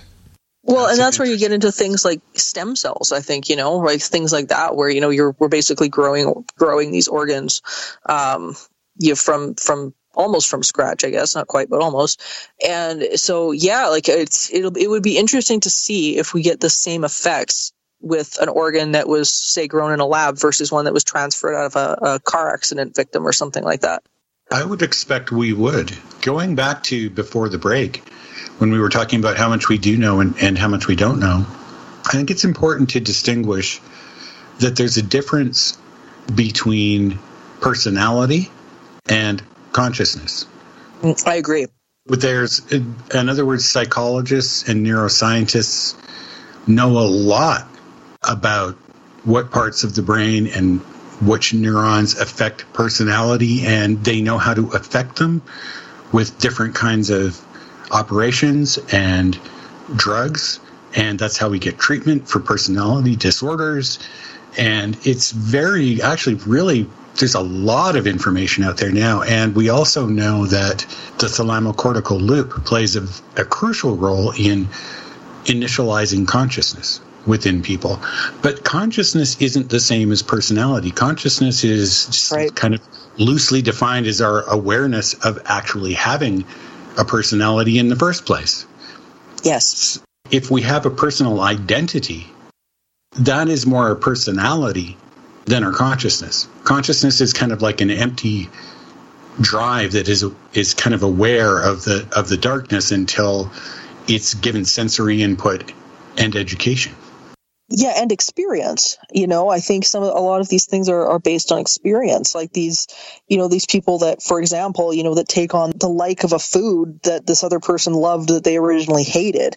You know, like that's a that one is a very specific like hmm. of somebody in the physical world, not somebody, not a, a, a, a non-physical consciousness. Right, and I would think that that would that we would probably class that as a personality trait, as opposed to a facet of their consciousness. Their consciousness is aware that if well, I don't know what the food was, but maybe they didn't like curry, and they were aware of that. Their consciousness knew they weren't aware of it, but now their consciousness is aware that they do, and they don't know necessarily how to reconcile that. But part of their new body is saying, "Yummy, I like that." I want more. so Yeah. Right. So if we if we take this whole concept and say, well, all of a sudden your entire body that has all of that in it is now gone. What is it in this afterworld that replaces all of that? And that's where you can grasp the idea that it has to be a copy. Whatever it is, even if it's a memory buffer or something else, the actual real thing that, that it was is, like I say, sitting on the drawer on the shelf, but the one that's in the afterworld isn't. And therefore, it can only be something other than the original. Yeah, it's it's such a it's such a rabbit hole when when you get into it. I'm going to be so fascinated to see over the next 10 years where they go with with this organ issue because I think there is a huge key to how we function as not only as, as, as humans but as as beings that are more than just meat suits. I, think we're gonna fi- I think we're gonna find a lot of keys to understanding how it is that you know things like like mediumship works. I think we're gonna find a real deep understanding as to how much our bodies actually play in our our sensory perception of of the world, both physical and non physical. Um, it's it's going to be a really neat journey, but I think there's there's a big there, there's going to be some big answers coming through this specific avenue because people aren't as afraid maybe in the past it seems to be going in this direction. And i'm not sure what, what your experience is morgan but this, this would be really interesting to know because of the position that you're in. It seems that society in general is opening up to the, these ideas in the way that we're talking about them. In other words we're not all we're not all getting religious about it and preachy. We're just saying that there is phenomena and maybe there are ways to explain it that can be thought of as academic or scientific if we look at it that way. Yeah, I completely agree, and I think where we're we're really seeing the advancements is even in just how the like universities, for example, are are taking it. Um, like Yale recently just opened up their COPE program um, in regards to understanding uh, like out of body experiences and near death experiences and stuff.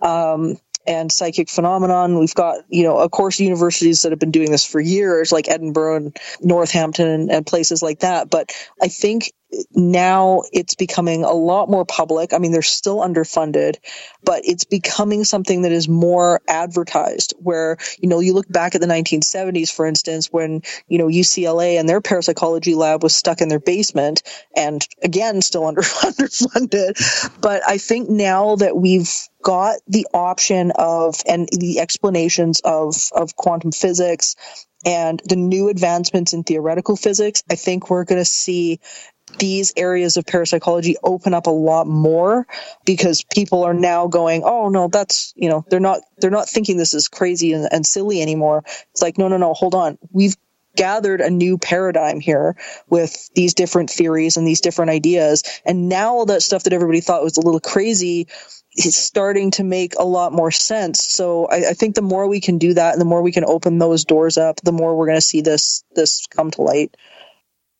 I can see that really changing the field that you're in as a whole. You you are one of the, I would say, rare people that are able to ad- adapt your perspective on this according to the new information that comes out and the new ways that you're able to integrate it into your worldview. But a lot of people can't there are going to be still those people that say, no, we want to believe that it is set out in the way that the good book says it is, and that's all there is to that. And if you are otherwise a witch or a heretic, and 200 years ago you might still have been burned at the cross.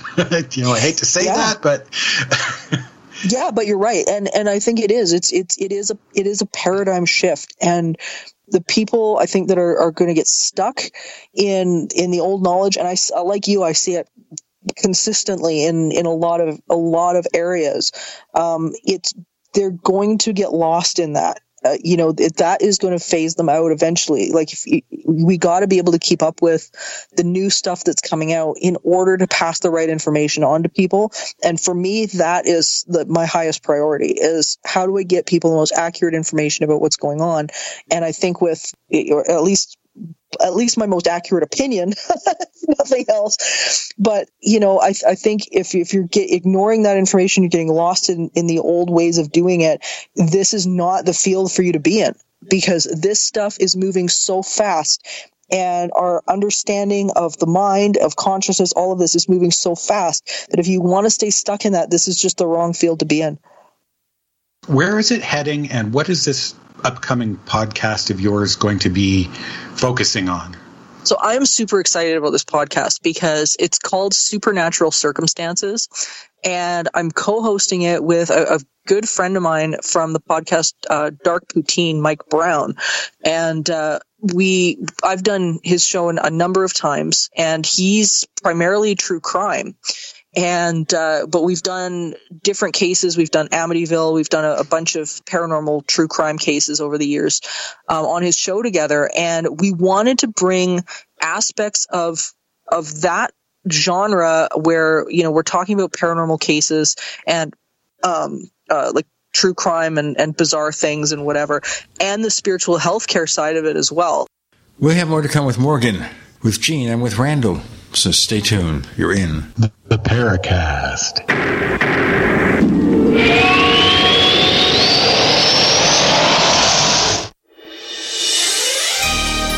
Thank you for listening to GCN. Be sure to visit GCNlive.com today.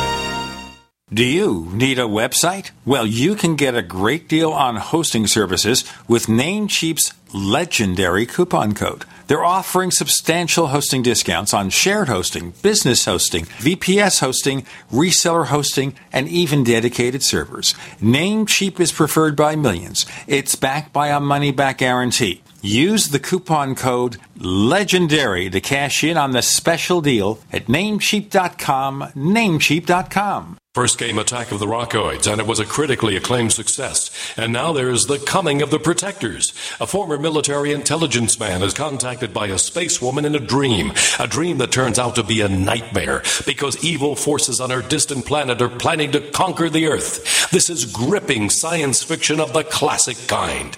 Attack of the Rockoids and The Coming of the Protectors. Find out more at rockoids.com. That's rockoids, R O C K O I D S.com.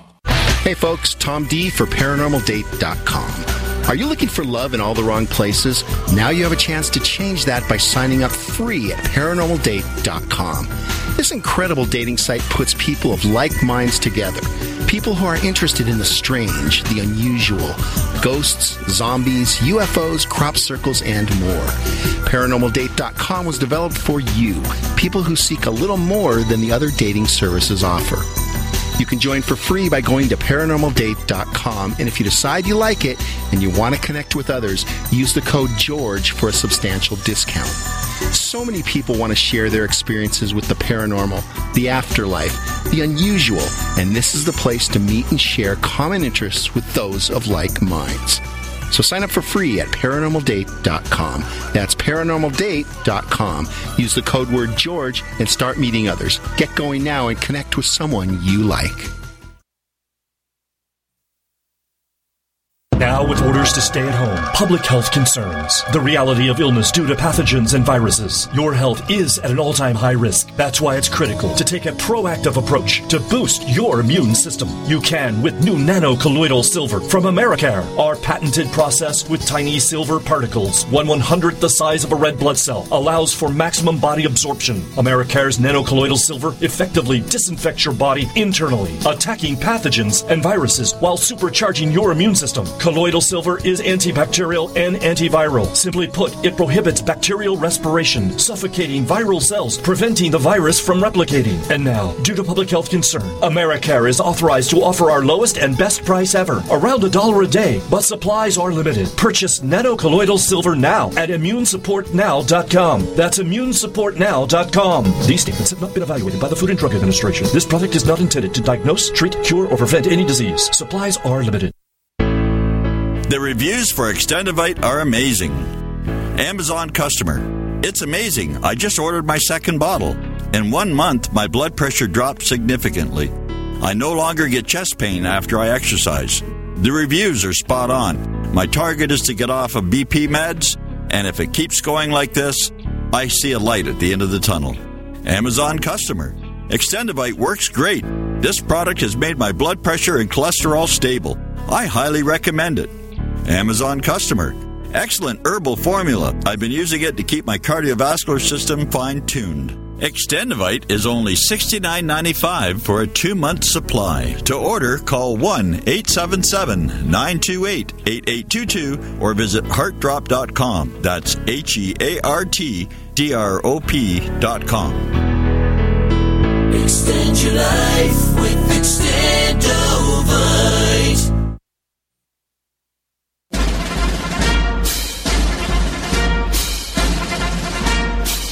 Hi, it's Grant Cameron from presidentialufo.com. You're listening to the Paracast, the gold standard of paranormal radio. We continue with Morgan Knudsen telling us about different things you worked on. You said you were involved in the show about Amityville. Learn anything new about it? we had a good discussion on um, on Dark Poutine about this, and it, we were mainly mainly going over the you know the not only the crime aspect of of what had happened, but the the mental health aspect of of what had happened with with those houses and the mental health aspect uh, that that occurs within paranormal cases in general. That there is there is a component there that that has to be has to be looked at. So um, we spent a I wouldn't say there's new information about it per se, um, but the the goal of of I think what Mike Brown and I wanted to to cover was how we can we can take a look at these cases through the lens of of not only the police officers involved, but also sort of the psychology of, of what has gone on, which is what we're hoping to do in our new podcast, uh, Supernatural Circumstances, as well. Is there going to be sort of a CSI kind of aspect to this where, you know, maybe there were psychics involved in the investigation, or is, is that, would that just be kind of maybe something you might touch on at some time as opposed to how factual is it going to be? Real real life cases and it is, yeah. More. Yeah, we want, we're definitely all going to be doing real life cases, cases that people aren't necessarily familiar with as well. Um, and, you know, the ones that people are familiar with, we really want to delve at these things from a different angle.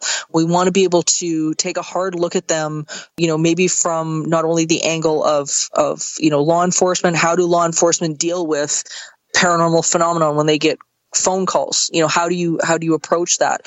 Um, you know we're we want to talk about things like you know the philip experiment. Do we create ghosts with our minds? How how is how does that happen?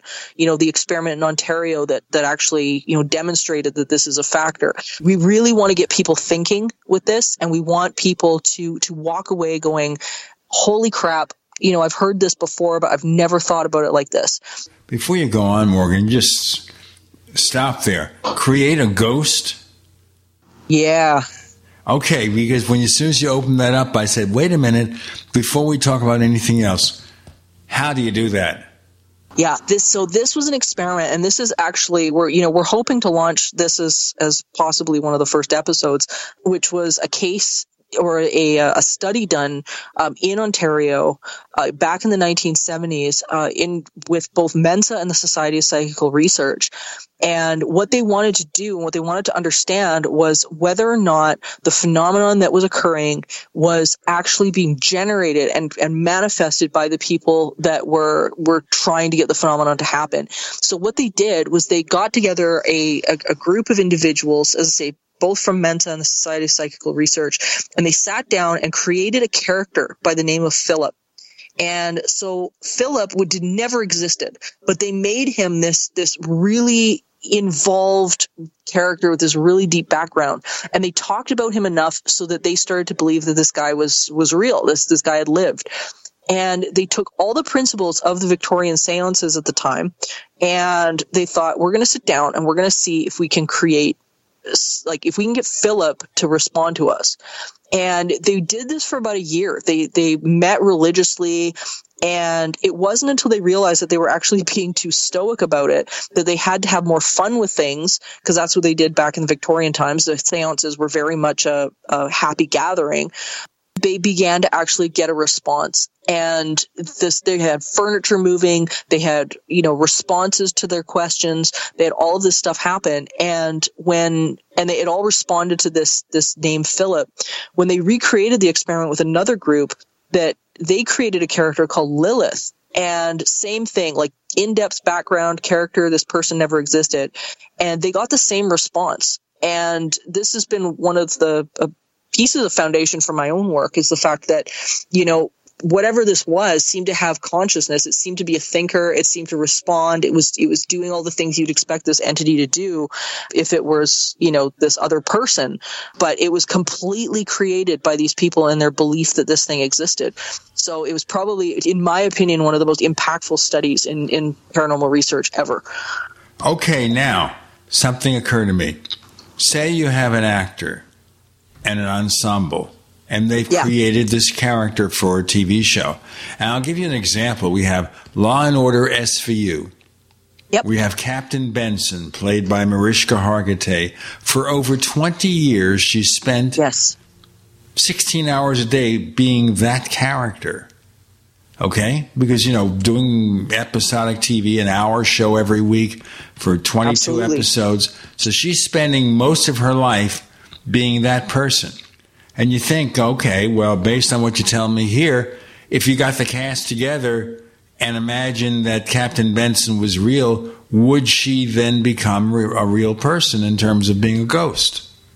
That's the question. Yeah, there's the question. And, you know, based on this experiment, the answer would probably be yes. If you had, if you had a bunch of people that were focused enough that believed that believed in their heart of hearts that it was real, that it was a real person. And I think that's that's where the dividing line is with something like like Law and Order, where you know with those actors leave it there and they leave that person there, and everybody has a collective agreement that that's a character.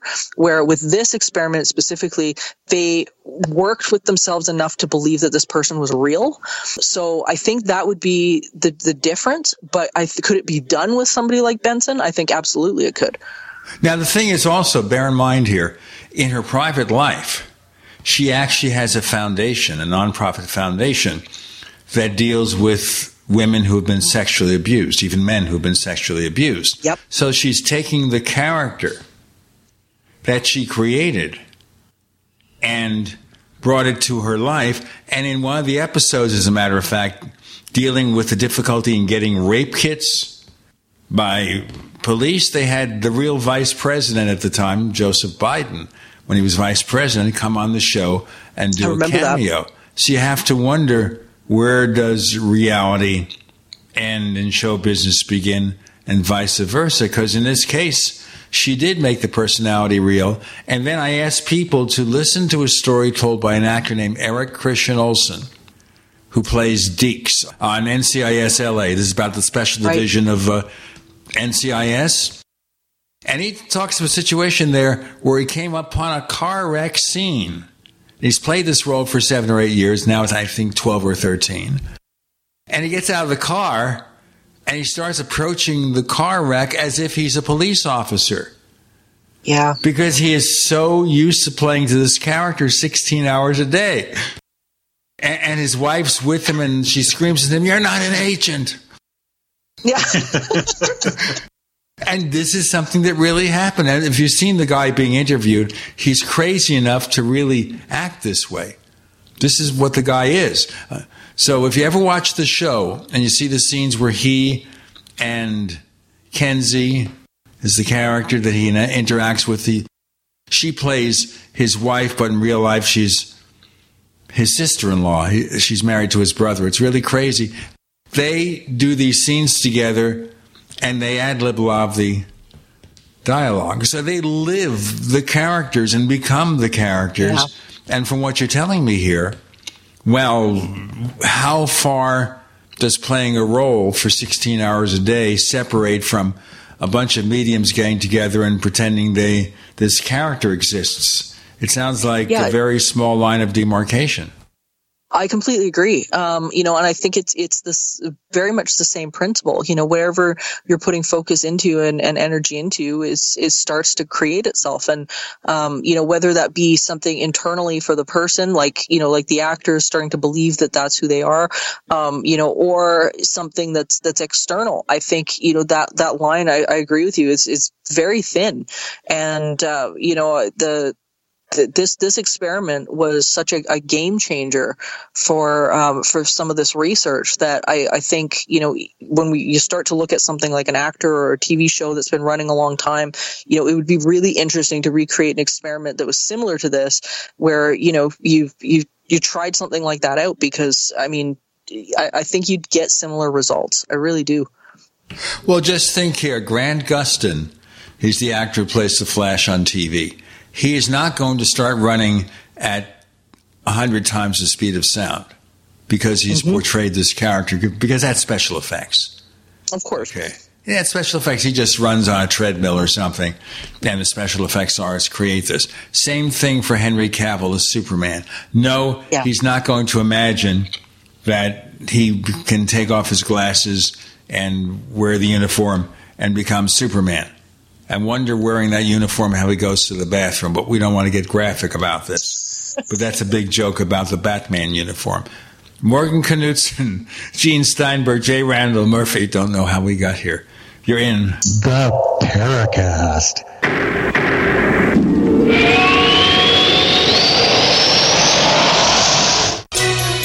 Thank you for listening to GCN. Visit GCNlive.com today. Attack of the Rockoids has been well received by critics and readers alike. It's a thrill a minute story you'll never forget. A former U.S. military intelligence officer is haunted by intense dreams about a beautiful woman pleading for his help after a terrible battle in outer space. But the dreams turn out to be true and thrust him into a telepathic love affair with a woman whose faraway planet is intent on destroying the Earth. And now the gripping tale continues in The Coming of the Protectors. It's the second book of the Rockoids trilogy, a galaxy spanning adventure that pits our hapless heroes against powerful, fanatical enemies that threaten the lives of freedom loving beings everywhere. Attack of the Rockoids, and The Coming of the Protectors. Classic science fiction at its best, available now. For more details, visit rockoids.com. That's R O C K O I D S.com.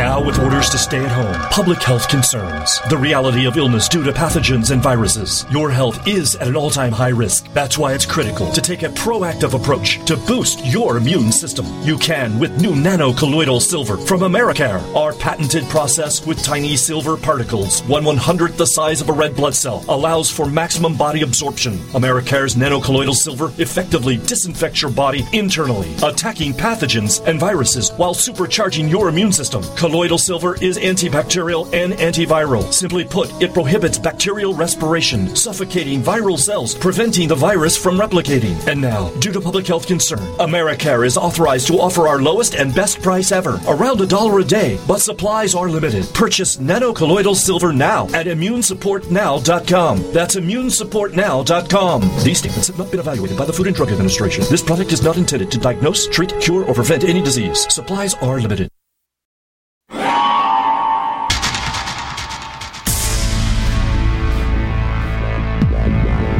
Welcome back to the Paracast, the gold standard of paranormal radio. And now, here's Gene Steinberg.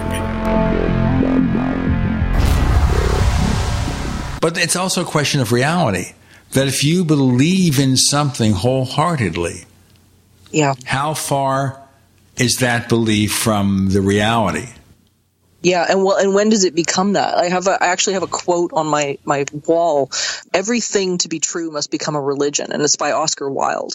I, I, really believe that that's the case. You know, it has to be, and, and not religion in the sense that it's it's it's got a Bible to it, but religion in the sense that it's practiced. When you begin to practice a certain way of being, or you practice a behavior, or you practice something, you can practice something into existence. And it's both I think a physical and non-physical action.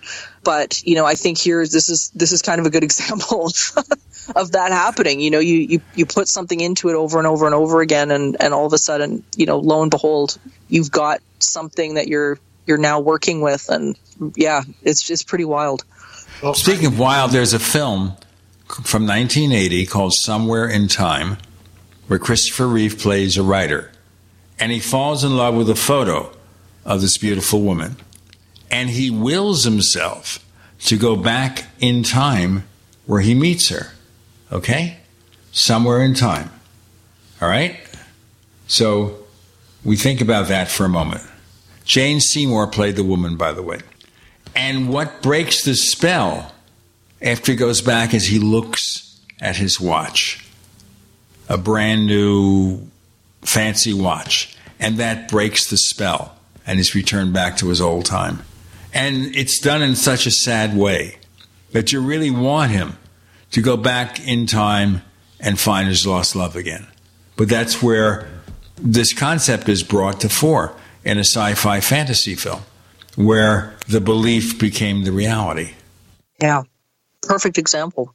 I think belief has gotten kind of a bad rap um, from the skeptics and and the people who just too much like just give me the facts man like the, if i can't measure it it doesn't exist there's just more to life and our existence than that i've been working on a, a introduction to one of my songs, trying to figure it out.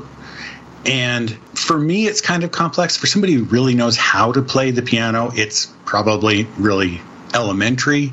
But for me, it's kind of complex to do. And if I try to think it through, I, it doesn't work.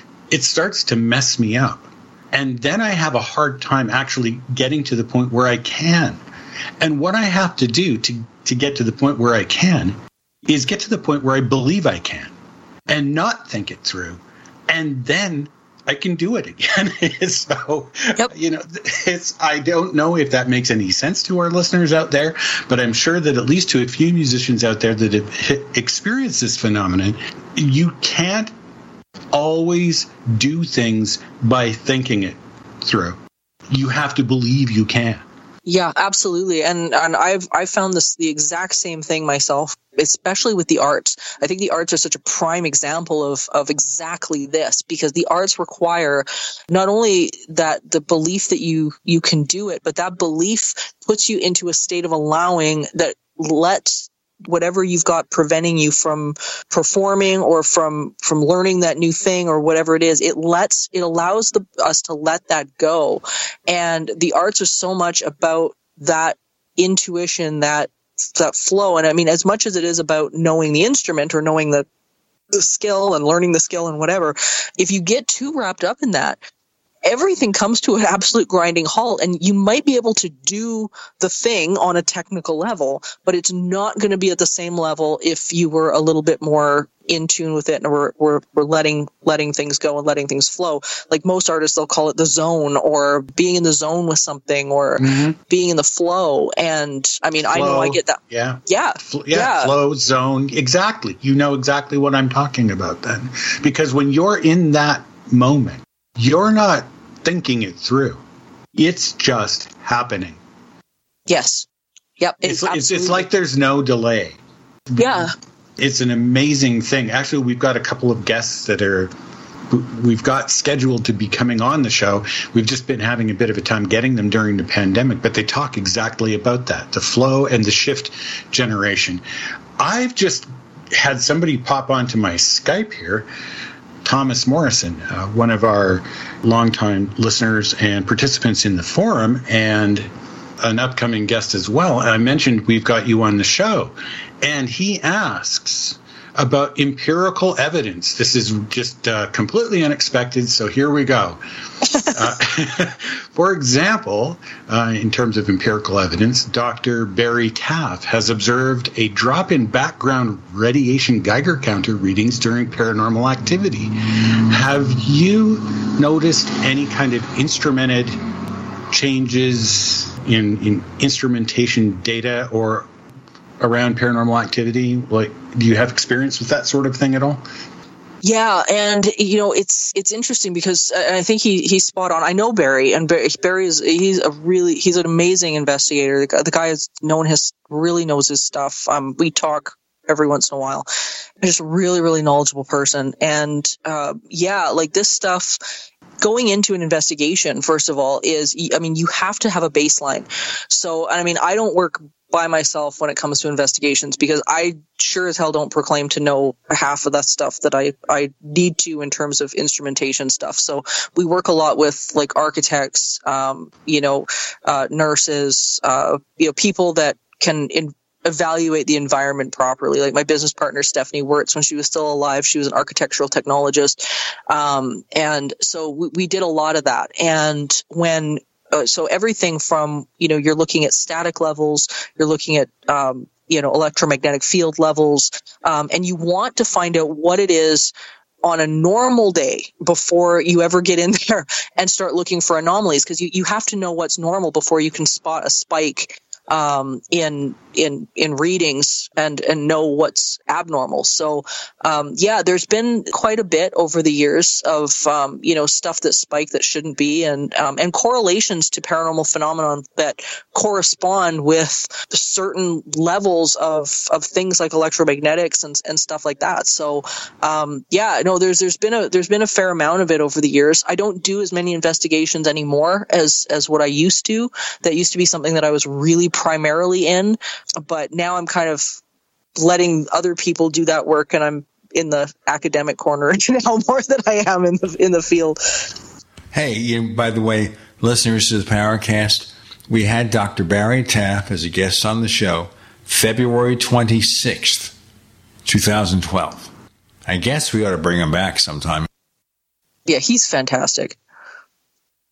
Well, where would you like to take this now, Morgan? Uh, we've covered a lot of stuff, but uh, I imagine that uh, we could still go on for another hour here if we want to. Where where do you think we should go with this?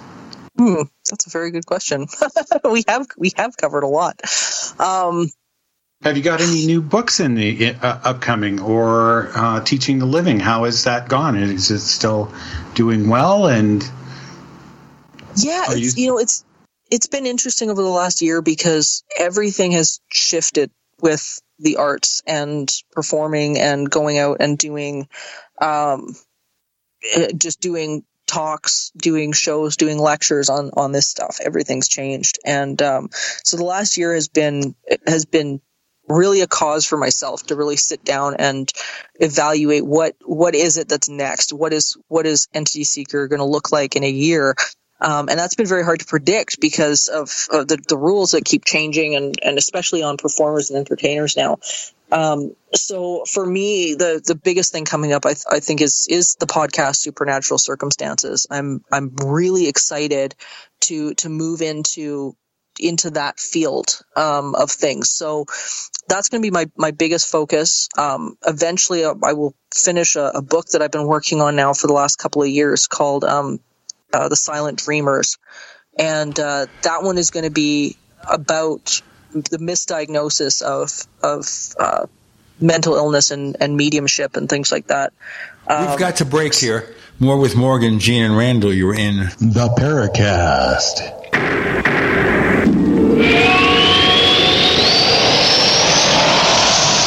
Do you need a website? Well, you can get a great deal on hosting services with Namecheap's legendary coupon code. They're offering substantial hosting discounts on shared hosting, business hosting, VPS hosting, reseller hosting, and even dedicated servers. Namecheap is preferred by millions. It's backed by a money back guarantee. Use the coupon code LEGENDARY to cash in on the special deal at namecheap.com. Namecheap.com. First came Attack of the Rockoids, and it was a critically acclaimed success. And now there's The Coming of the Protectors. A former military intelligence man is contacted by a space woman in a dream, a dream that turns out to be a nightmare because evil forces on her distant planet are planning to conquer the Earth. This is gripping science fiction of the classic kind. Attack of the Rockoids and The Coming of the Protectors. Find out more at rockoids.com. That's rockoids, R O C K O I D S.com. The way things are going these days, do you ever ask yourself, when is the other shoe going to drop? The warning signs are everywhere. The next big danger is food shortages. That's why Americans are learning to be self reliant and getting their emergency long term food storage from My Patriot Supply. We're America's trusted leader in emergency preparedness. Over the past decade, My Patriot Supply has served millions of families and helped them prepare. Our delicious meal kits average 2,000 calories per day and stay fresh in storage up to 25 years. This is reliable food that will be there when disasters strike. And with the way things are going, you should grab some now. Go to mypatriotsupply.com, order a starter kit for each member of your family, and we'll ship everything quickly and discreetly to your door. Don't wait and scramble with the masses when the news breaks. Instead, prepare today for what's coming. Go to mypatriotsupply.com. That's mypatriotsupply.com. Frustrated trying to get business capital? Want to take the slow process and rejection out of the equation? GCNLoans.com removes the slow, irritating approval process. Instead, get quick, simple funding. Powered by David Allen Capital, 80% of our pre qualified clients are approved in days. Pre qualify at GCNLoans.com and get your money this week. It's that easy. GCNLoans.com. That's GCNLoans.com.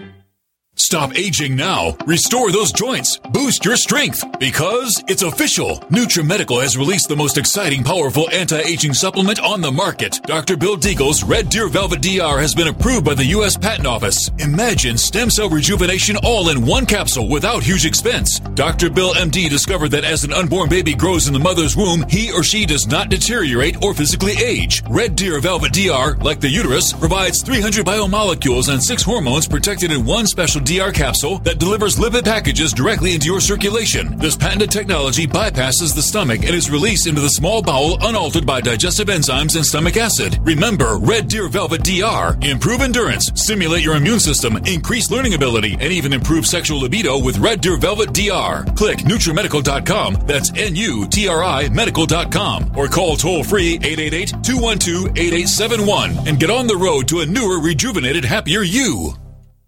Both my legs were amputated due to uh, an IED. It's when you start to try to get back into like an everyday life. I absolutely felt like I lost some of my purpose. There must be something more. When DAV came into my life, they gave me a new mission. I could still be a productive member of society, could still support a family. The DAV gave him that sense of structure and purpose again to get his life back together. Visit DAV.org to learn more about our mission. We'd like to hear from you. If you have a comment or question about the Paracast, send it to news at theparacast.com. That's news at theparacast.com. And don't forget to visit our famous Paracast community forums at forum.theparacast.com. Now, you mentioned misdiagnosis of someone presumed to be mentally ill, and I have a handicapped nephew, seriously handicapped nephew who is mentally ill. So anything that brings that concept is kind of close to home. I don't think he's involved because he's developmentally disabled very severely. But you're suggesting something not uncommon that someone who may or may not have some kind of paranormal abilities is thought to be nuts. Yeah, it's common, unfortunately, because as psychologists and and whatnot are are trained and psychiatrists are trained. Back in the day and I, I, think i think it's beginning to ease up in certain countries now especially in places like south america. But if you were to even say in a lot of these you know clinics and stuff like that that you believe that you experienced your you know a loved one who has passed away or you know you believe that something like that's gone on absolutely 100% immediately. They would label you as not dealing with the trauma well. You're sick. There's you know a hallucination going on. There's like just no consideration at all to the idea that paranormal phenomenon is plays a role in our everyday lives. And it can be extremely damaging to people. You know, being labeled that they're crazy, being committed when it just shouldn't be the case. And there's a lot of doctors right now and, and psychologists and stuff that are working to try to end this stigma.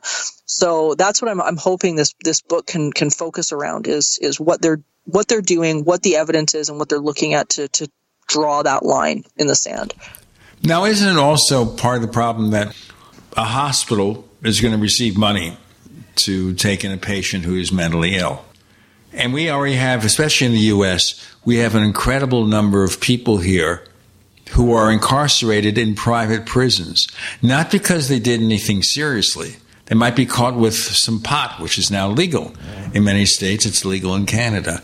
So they're accused of a not significant crime, a minor crime, assuming they're not caught driving while intoxicated with something.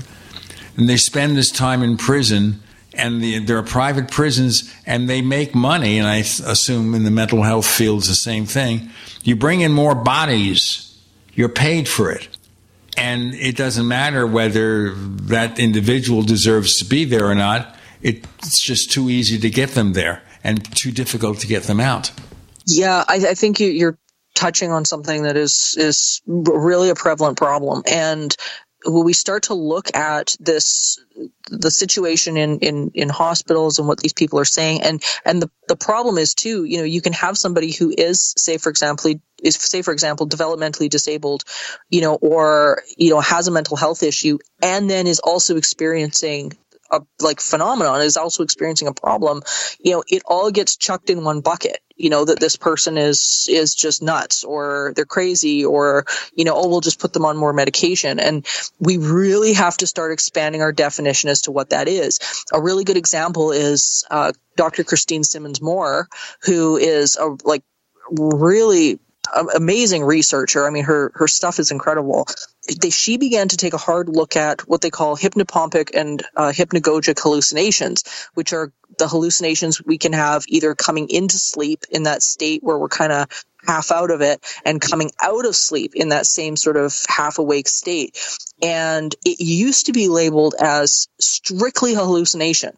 That those the things that we saw, that was it. That that's a hallucinatory problem and it was all chucked into one one category. And now with the current research coming out, they're realizing that not all those hallucinations actually happen in the part of the brain that causes a hallucination. They're actually perceptions. And they're starting to have to make a distinction between, well, hold on a minute what part of this is hallucination and what part of this is something somebody experiencing something because their brain is in a different state. So it's it's things like that that is going to change the game a lot for not only the parapsychology side but for the medical side. And i don't think a lot of that is is out there enough yet.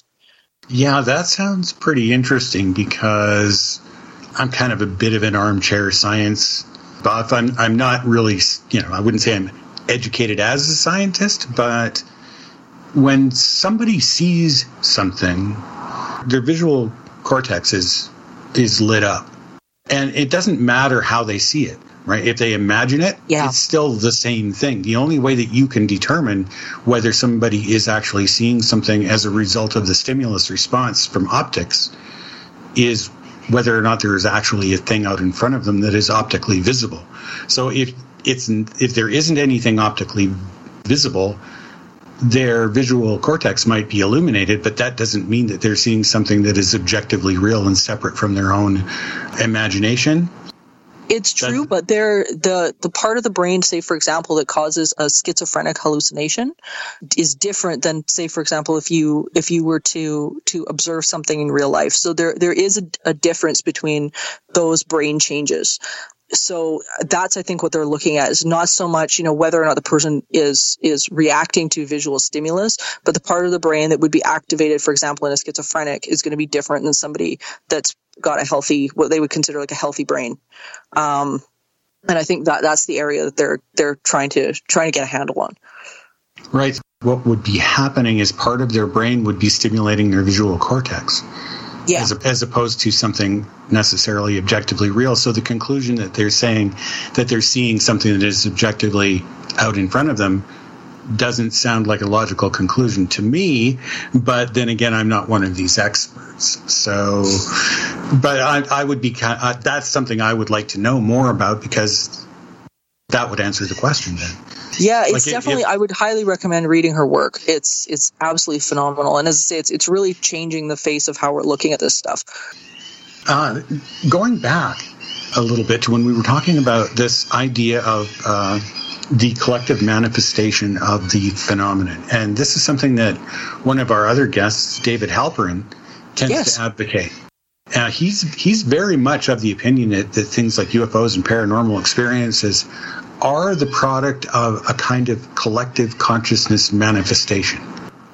Yeah, he is, and like as I've uh, well, being on the show with him the the one time that, that we were all on the show together, right? Which was That was a great just show. That was excellent. That was a blast. yeah, that was a, that was an absolute blast. Um, yeah, I don't I don't think it can all be labeled that way. Um, at all actually. Like I, I do i see where he's going with it and I, I i especially in in that particular area because in for, say for example um uh in abductions for for instance like you have the west that describes the aliens in a very different way than even south america. So um and the descriptions of the aliens tend to be very culturally centered. Like in south america when somebody reports an abduction experience it, it very much usually is a is, is with animal looking aliens where within the west you, you've got the grays. Um, everybody seems to have kind of this different different description but it seems to be culturally based. So i can understand where he's coming from with with with some of it. Um, you know i definitely i think that this phenomenon is a little bit more independent than that. More to come with Morgan, Gene, and Randall. You're in. The Paracast.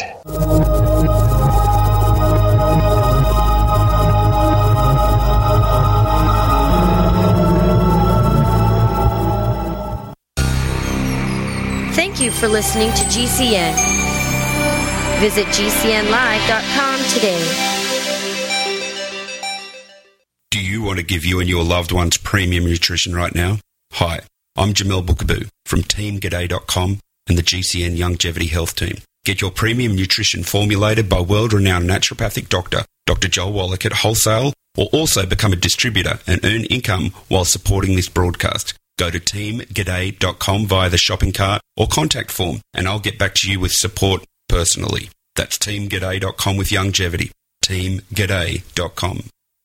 Silver has always been nature's very own antibiotic, and only one system allows you to generate an endless supply of natural silver solutions. SilverLungs.com. You'll find no wild claims or pseudoscience, just a lifetime of nano-sized pure silver solutions. The Silver Lungs generator allows you to make your own, so stop paying for silver solutions. The unique lung delivery system targets respiratory infections where other silver solutions simply cannot reach. See the Silver Lungs generator and lung delivery system at SilverLungs.com. That's SilverLungs.com.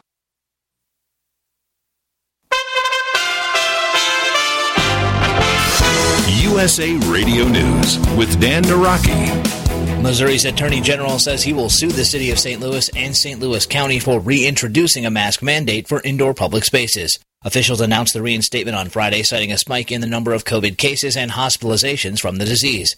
Attorney General Eric Schmitt said in a tweet that he'd be filing a lawsuit Monday to stop the mandate from going into effect.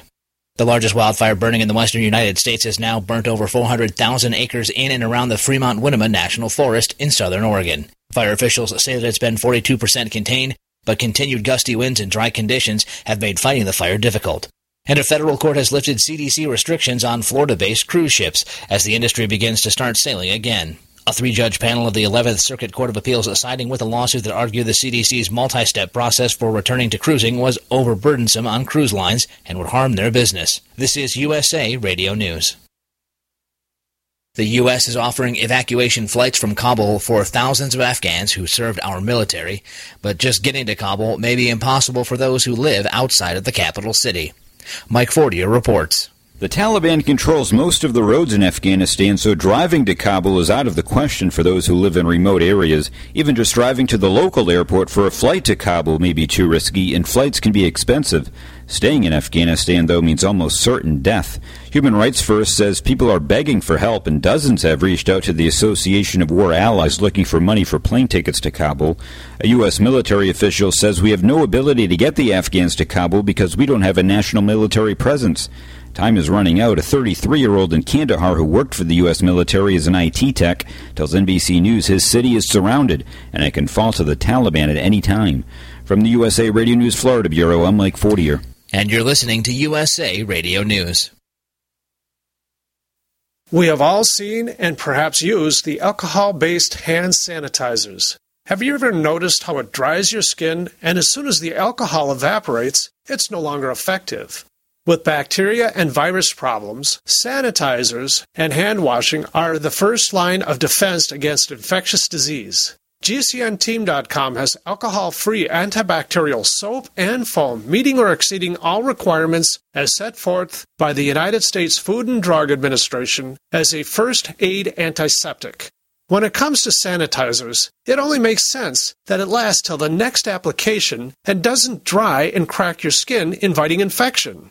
For long lasting alcohol free sanitizing, come to GCNteam.com keyword antibacterial. That's GCNteam.com antibacterial or call 877 878 4203. 877 878 4203.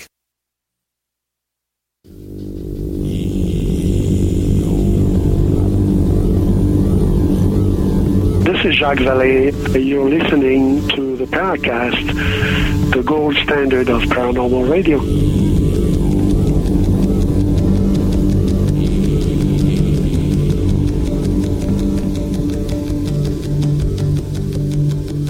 By the way, she's been coerced into appearing on After the Paracast, which is part of Paracast Plus and now available through Spotify. Right now, as we continue talking about cultural differences of paranormal phenomena, and this is such an important point. Because if all of these events are physical events, you're seeing physical aircraft, physical beings within the normal limits of human perception, the entities seen in South America should be the same as the ones seen in Brooklyn, New York, London, Madrid, or Sydney, Australia, right? We could even counter that though, because I mean, like everybody knows, like, you know, that whole dress experiment that went around on Facebook for a while where, you know, some people were seeing the gold dress versus the blue dress and so on and so forth. So I think like all our perceptions uh, can vary. Like they can definitely vary over a period of, of time and over a period of, of people dynamic. But it's interesting to me when you get collective groups that are experiencing something very specific, like animals that are abducting people rather than grays that are abducting people. It's a big difference. You know, nobody's arguing about the fact that there is a dress. Everybody's arguing about over what color the dress is. Where if you've got multiple people that are, or multiple groups culturally that are, are having such a massive different experience, it's got to come into question what exactly is is going on? Is is this culturally driven or is this how our perception is receiving the the information and the data that we're getting? It's a I think it's a fine line. Really interesting uh, also to bring up something that's that's kind of peripherally related in terms of uh, our perceptions and being generated by our, by our minds is of course the work that Michael Persinger did. Now, there's a lot of people that are critical of his work, and yet, if you really look at the work that he did, the, the stuff that they're being critical about isn't relevant to every single argument against him. In other words, okay, so he thought maybe Earthlights were causing people to experience paranormal phenomena because of an electromagnetic effect. And people will say, well, there's no empirical evidence for that, and therefore he's been discredited. But that's just not fair because this God helmet thing that he was doing with those experiments was in a lab and it was under controlled conditions.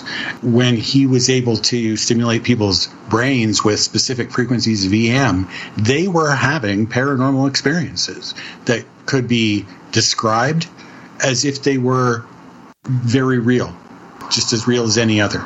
Yeah, and I think the you know in his work over the years, I, th- I think the only thing I would would have liked to have seen him branch into, and I, I think he he just he passed away before this was really a, a thing, but is the idea of what is creating that person's perception of the event, like we were talking about with with the different descriptions of aliens and stuff like that. What what I've found over the years is that where people are in their heads, like their belief, their emotional state, all of that kind of dictates what they're experiencing. Like some of the people that have had you know, we, we think of these near death experiences as always being super exciting and positive and great. But, you know, there's been even people who have had these so called experiences and have experienced horrible things. Like people that have believed that either, you know, that the afterlife is terrible or, you know, whatever is going on or, you know, they're really negative people. And then they have this experience and all of a sudden they come back and they're terrified because they experience these monsters and and whatever. And I, I think it would have been interesting had he kind of taken it just one step further and started to address some of that. I think that would have been really interesting to see what what would come of that. Yes, definitely. I hope that some of his students do pick up on his research. And I've tried to get in touch with a, a, couple of them, but they're very, very quiet. They're very hesitant to say too much because of some of the skepticism. And uh, there's a lot of this cancel culture going on out there. Yeah. In, in the world. And if you're a, a grad student who's trying to, to get employment with that, well, it's too bad that there is still this stigmatism going on, and it's nice to know that there's people like yourself who are out there uh, trying to dispel some of that. Well, I think it's I think it's important, especially in the culture like you were saying like what we've got going on right now where you know if if something doesn't fit a specific narrative it becomes a problem or offensive or something like that. And it's a, it's been a problem, I think, in the parapsychology community for a long time where, you know, people sort of get railroaded or just pushed to the side as soon as something that they come out with doesn't fit exactly what either the scientific world is expecting or or you know whatever the, the, the, situation is. And we, we have to be able to use science as a tool and we have to remember that it is a tool it's not a religion. And we've got to be able to go okay like if we have new information let's look at it let's evaluate it. And it might be something you know, if people would look at it long enough, that actually aids in the understanding of a theory that they've actually had. It might actually be in support of some of these things that that people are are you know harping on. So, yeah, I think people are really quick to dismiss a lot of stuff too fast and as soon as they can't explain it or it's too far outside of their paradigm or their world paradigm immediately it's either can exist or it's not real. And it's like, hold on a minute. You got to really take a step back. And it's not about your ideology of what you think this is. It's, it's more than this. It has to be. It has to be about reasonable evidence, I would say, because we also have the, the flip side of the coin where it's not such a great idea to just fall into believing that it's all happening in a certain way either, rather than it isn't happening at all. Because that's just as bad. Then people start looking for confirmation bias, and that's why we have people who are cemented into certain beliefs about the phenomena that, that's being experienced, and that it couldn't be anything else. And if you say it is, then you risk eternal damnation in the underworld.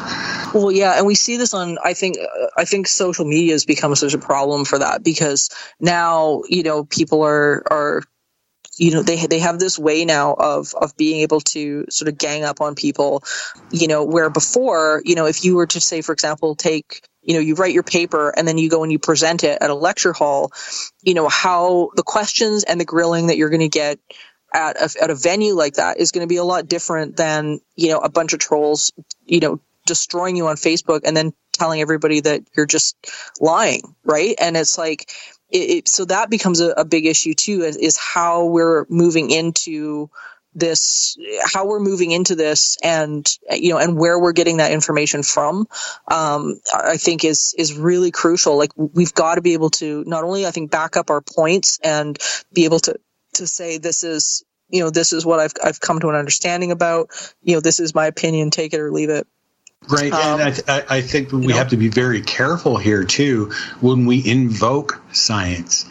and because yes. science is being used as a justification for all kinds of political things that have yeah. nothing to do with science and it, but it be, it's become one of those terms well science says this or some scientist said that therefore it must be true when if you really look at what it says it has nothing to do with the kinds of claims that they're making and but on the other hand randall we understand that science could be misused of or course, assuming that something is yeah. basically a theory as something that's proven fact. On the other hand, being anti science, anything science says, that's the man controlling it, it's the government, that's bad too because it yeah. means that things that we accept as science in reality, and there has to be a basic science in reality for us to have a, a normal life then that's being discarded too. So it's it's it's pretty difficult. When it comes to the social networks,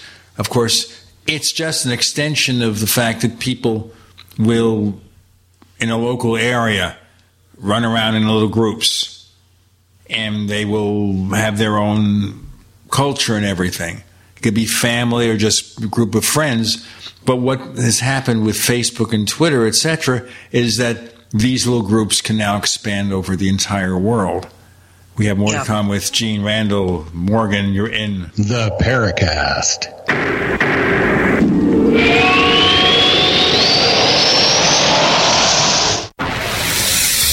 You are listening to GCN.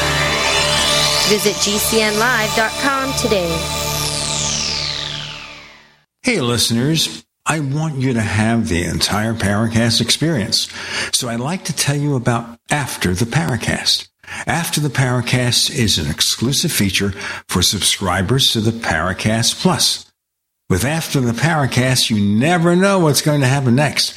After the Paracast features color commentary, special interviews, and further conversations with Paracast guests. With Paracast Plus, you can download a very special enhanced version of the Paracast also. We do offer exclusive music, videos, and more features are coming. To get more info about subscribing, please visit theparacast.plus. Once again, theparacast.plus. Prices are just $1.50 a week, less than a cup of coffee at your local convenience store. Check out the theparacast.plus to learn more about Paracast Plus. Hey, everybody.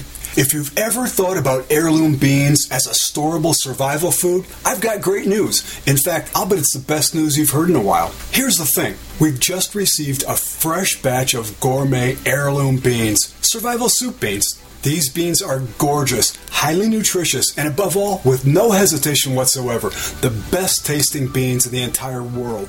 The best part?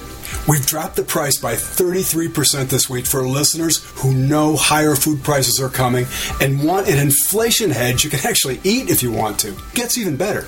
With your permission and with a high regard for your health and well being, I also want to send you two pounds of what we think is the single most underrated superfood in the world, period.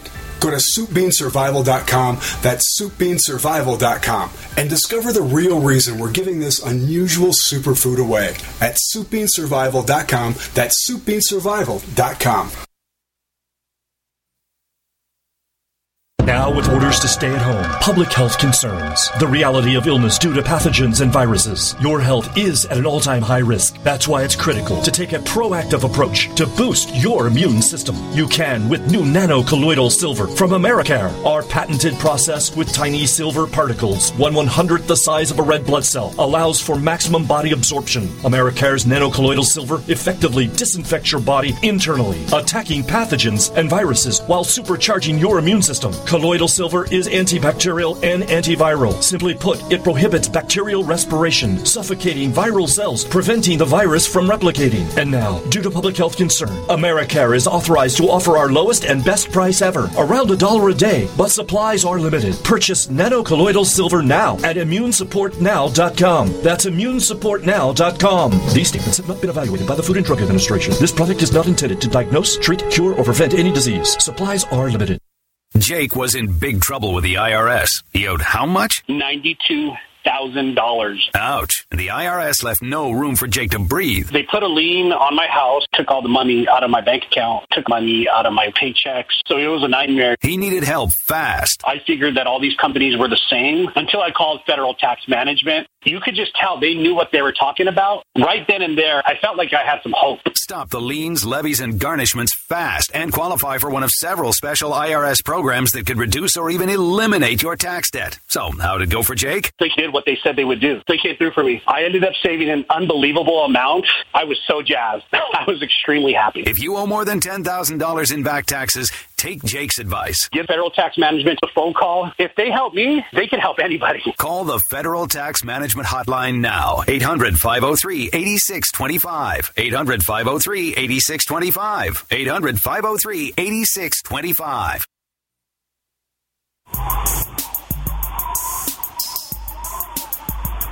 Hey, this is Marie D. Jones, the author of This Book is from the Future, and you are listening to the Paracast, the gold standard of paranormal radio.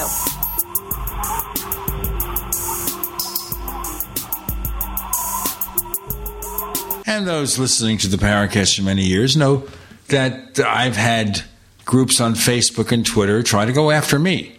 And there's a bunch of different reasons what they're doing.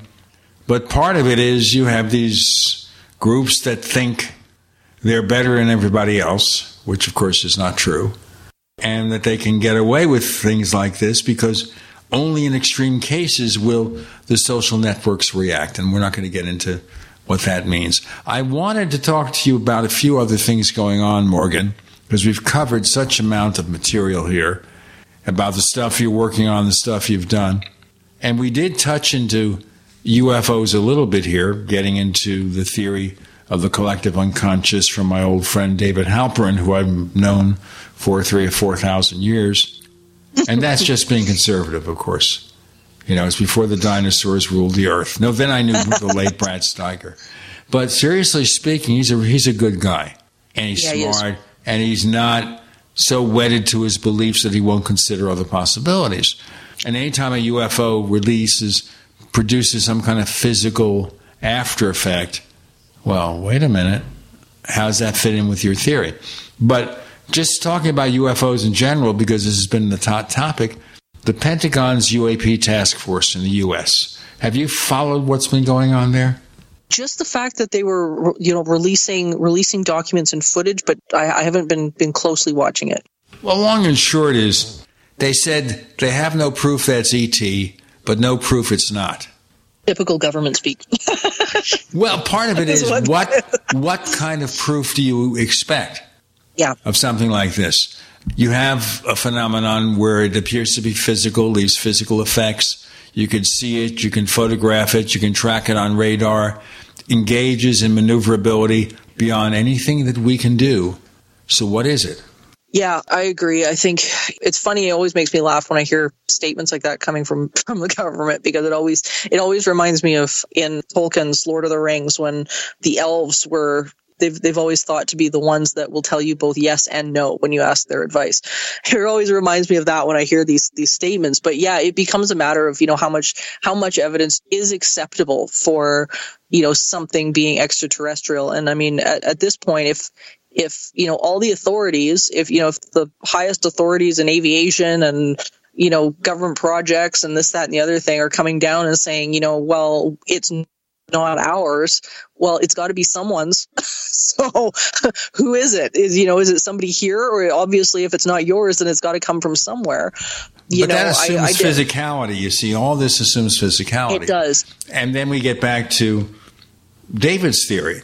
Now, if we look at David's theory, it may seem to be physical, but it is not physical. But that is way beyond anything the government would consider. You can't ask them about time travel, multiverse, or collective unconscious. It would be woo woo land. Well, and the government too is very specific when they they answer questions. Like if if you read into the government speak, I have a, a, a had a good friend that that worked for the government here, and uh, it was always interesting because when they would release something, she would kind of sit there and break it down and say, okay, this is what they're actually saying. And it was always, you know, things like, well, it's not this or it's not that but they're not addressing what they might think it is. You know, they're addressing the two potential questions on the table. And if you don't ask the question past that, they're not going to give you that information. So if they turn around and say, well, it's not our aviation, you know, it's not this, well, then you haven't asked them about the next thing. You know, well, then could it be something like a time travel response or something like that or a phenomenon? I always find it interesting that just because they're saying that on the surface doesn't necessarily, I think, mean that they don't know.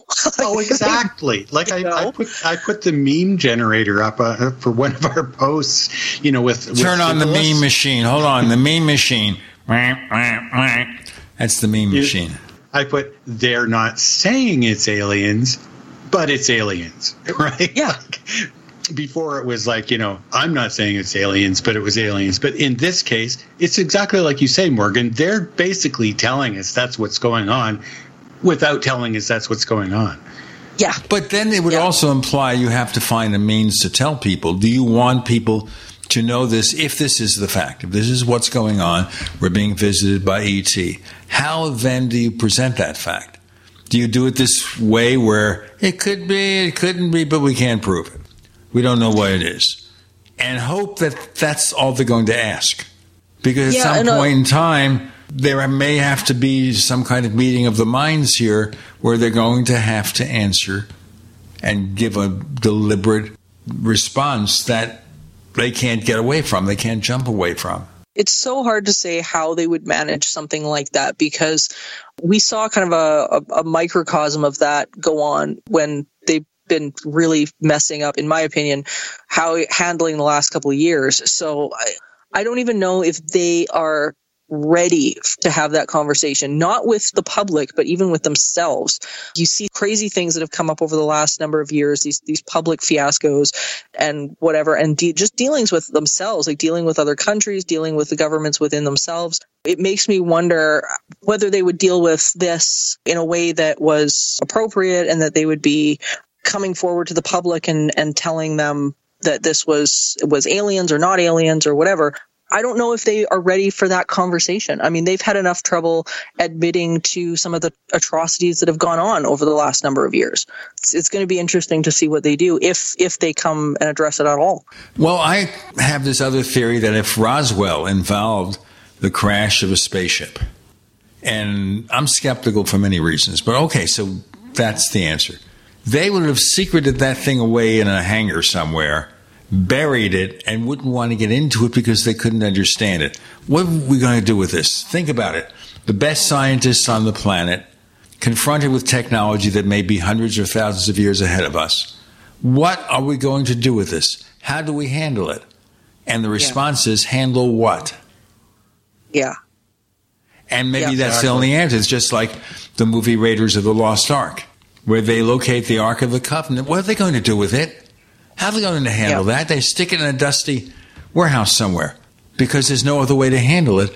And maybe that explains why, for example, we have this Pentagon UAP task force dealing with 144 cases, some odd cases. What are all the cases that have been reported since 1947 or before 1947? What happened to them? What happened to them is not necessarily a deep, dark secret or a silence group keeping the truth about UFOs being spaceships in a little locker somewhere or five people know about it. It is what we don't know anything about that. That didn't happen. If it didn't happen, we don't have to deal with it. And that's the thing. The bureaucrat wants to deal with something that fits in category A one from column A, one from column B, one from column C. Column Z, we haven't a clue. We have always a clue when Morgan Knudsen joins us. Tell our listeners where they can find more of your stuff. They can find me on entityseeker.ca. Everything from spiritual healthcare to my live shows and all that is are, on there, as well as upcoming live events. You guys can check me out on YouTube, youtube.com slash entityseeker. I'm there as well. Subscribe to that. It would be great. Um, and soon you'll be able to find me on Supernatural Circumstances, the podcast with my co-host Mike Brown. Wow. So many places. You can find us on Twitter. Look for the Paracast. Look for the Paracast on Facebook.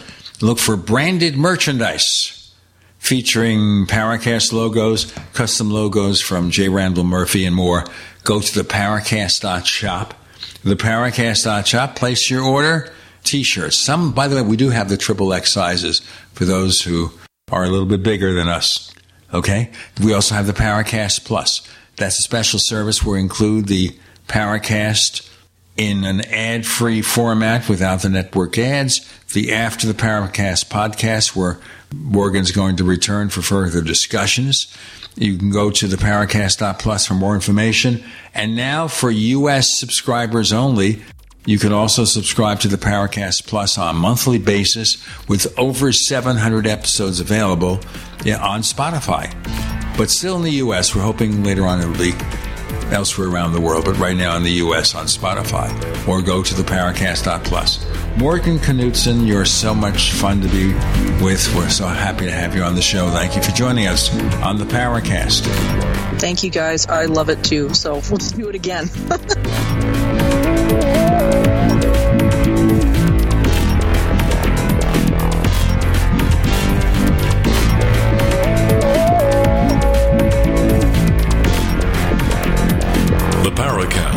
featuring Gene Steinberg is a copyrighted presentation of Making the Impossible Incorporated. Tune in next week for a new adventure in the Paracast.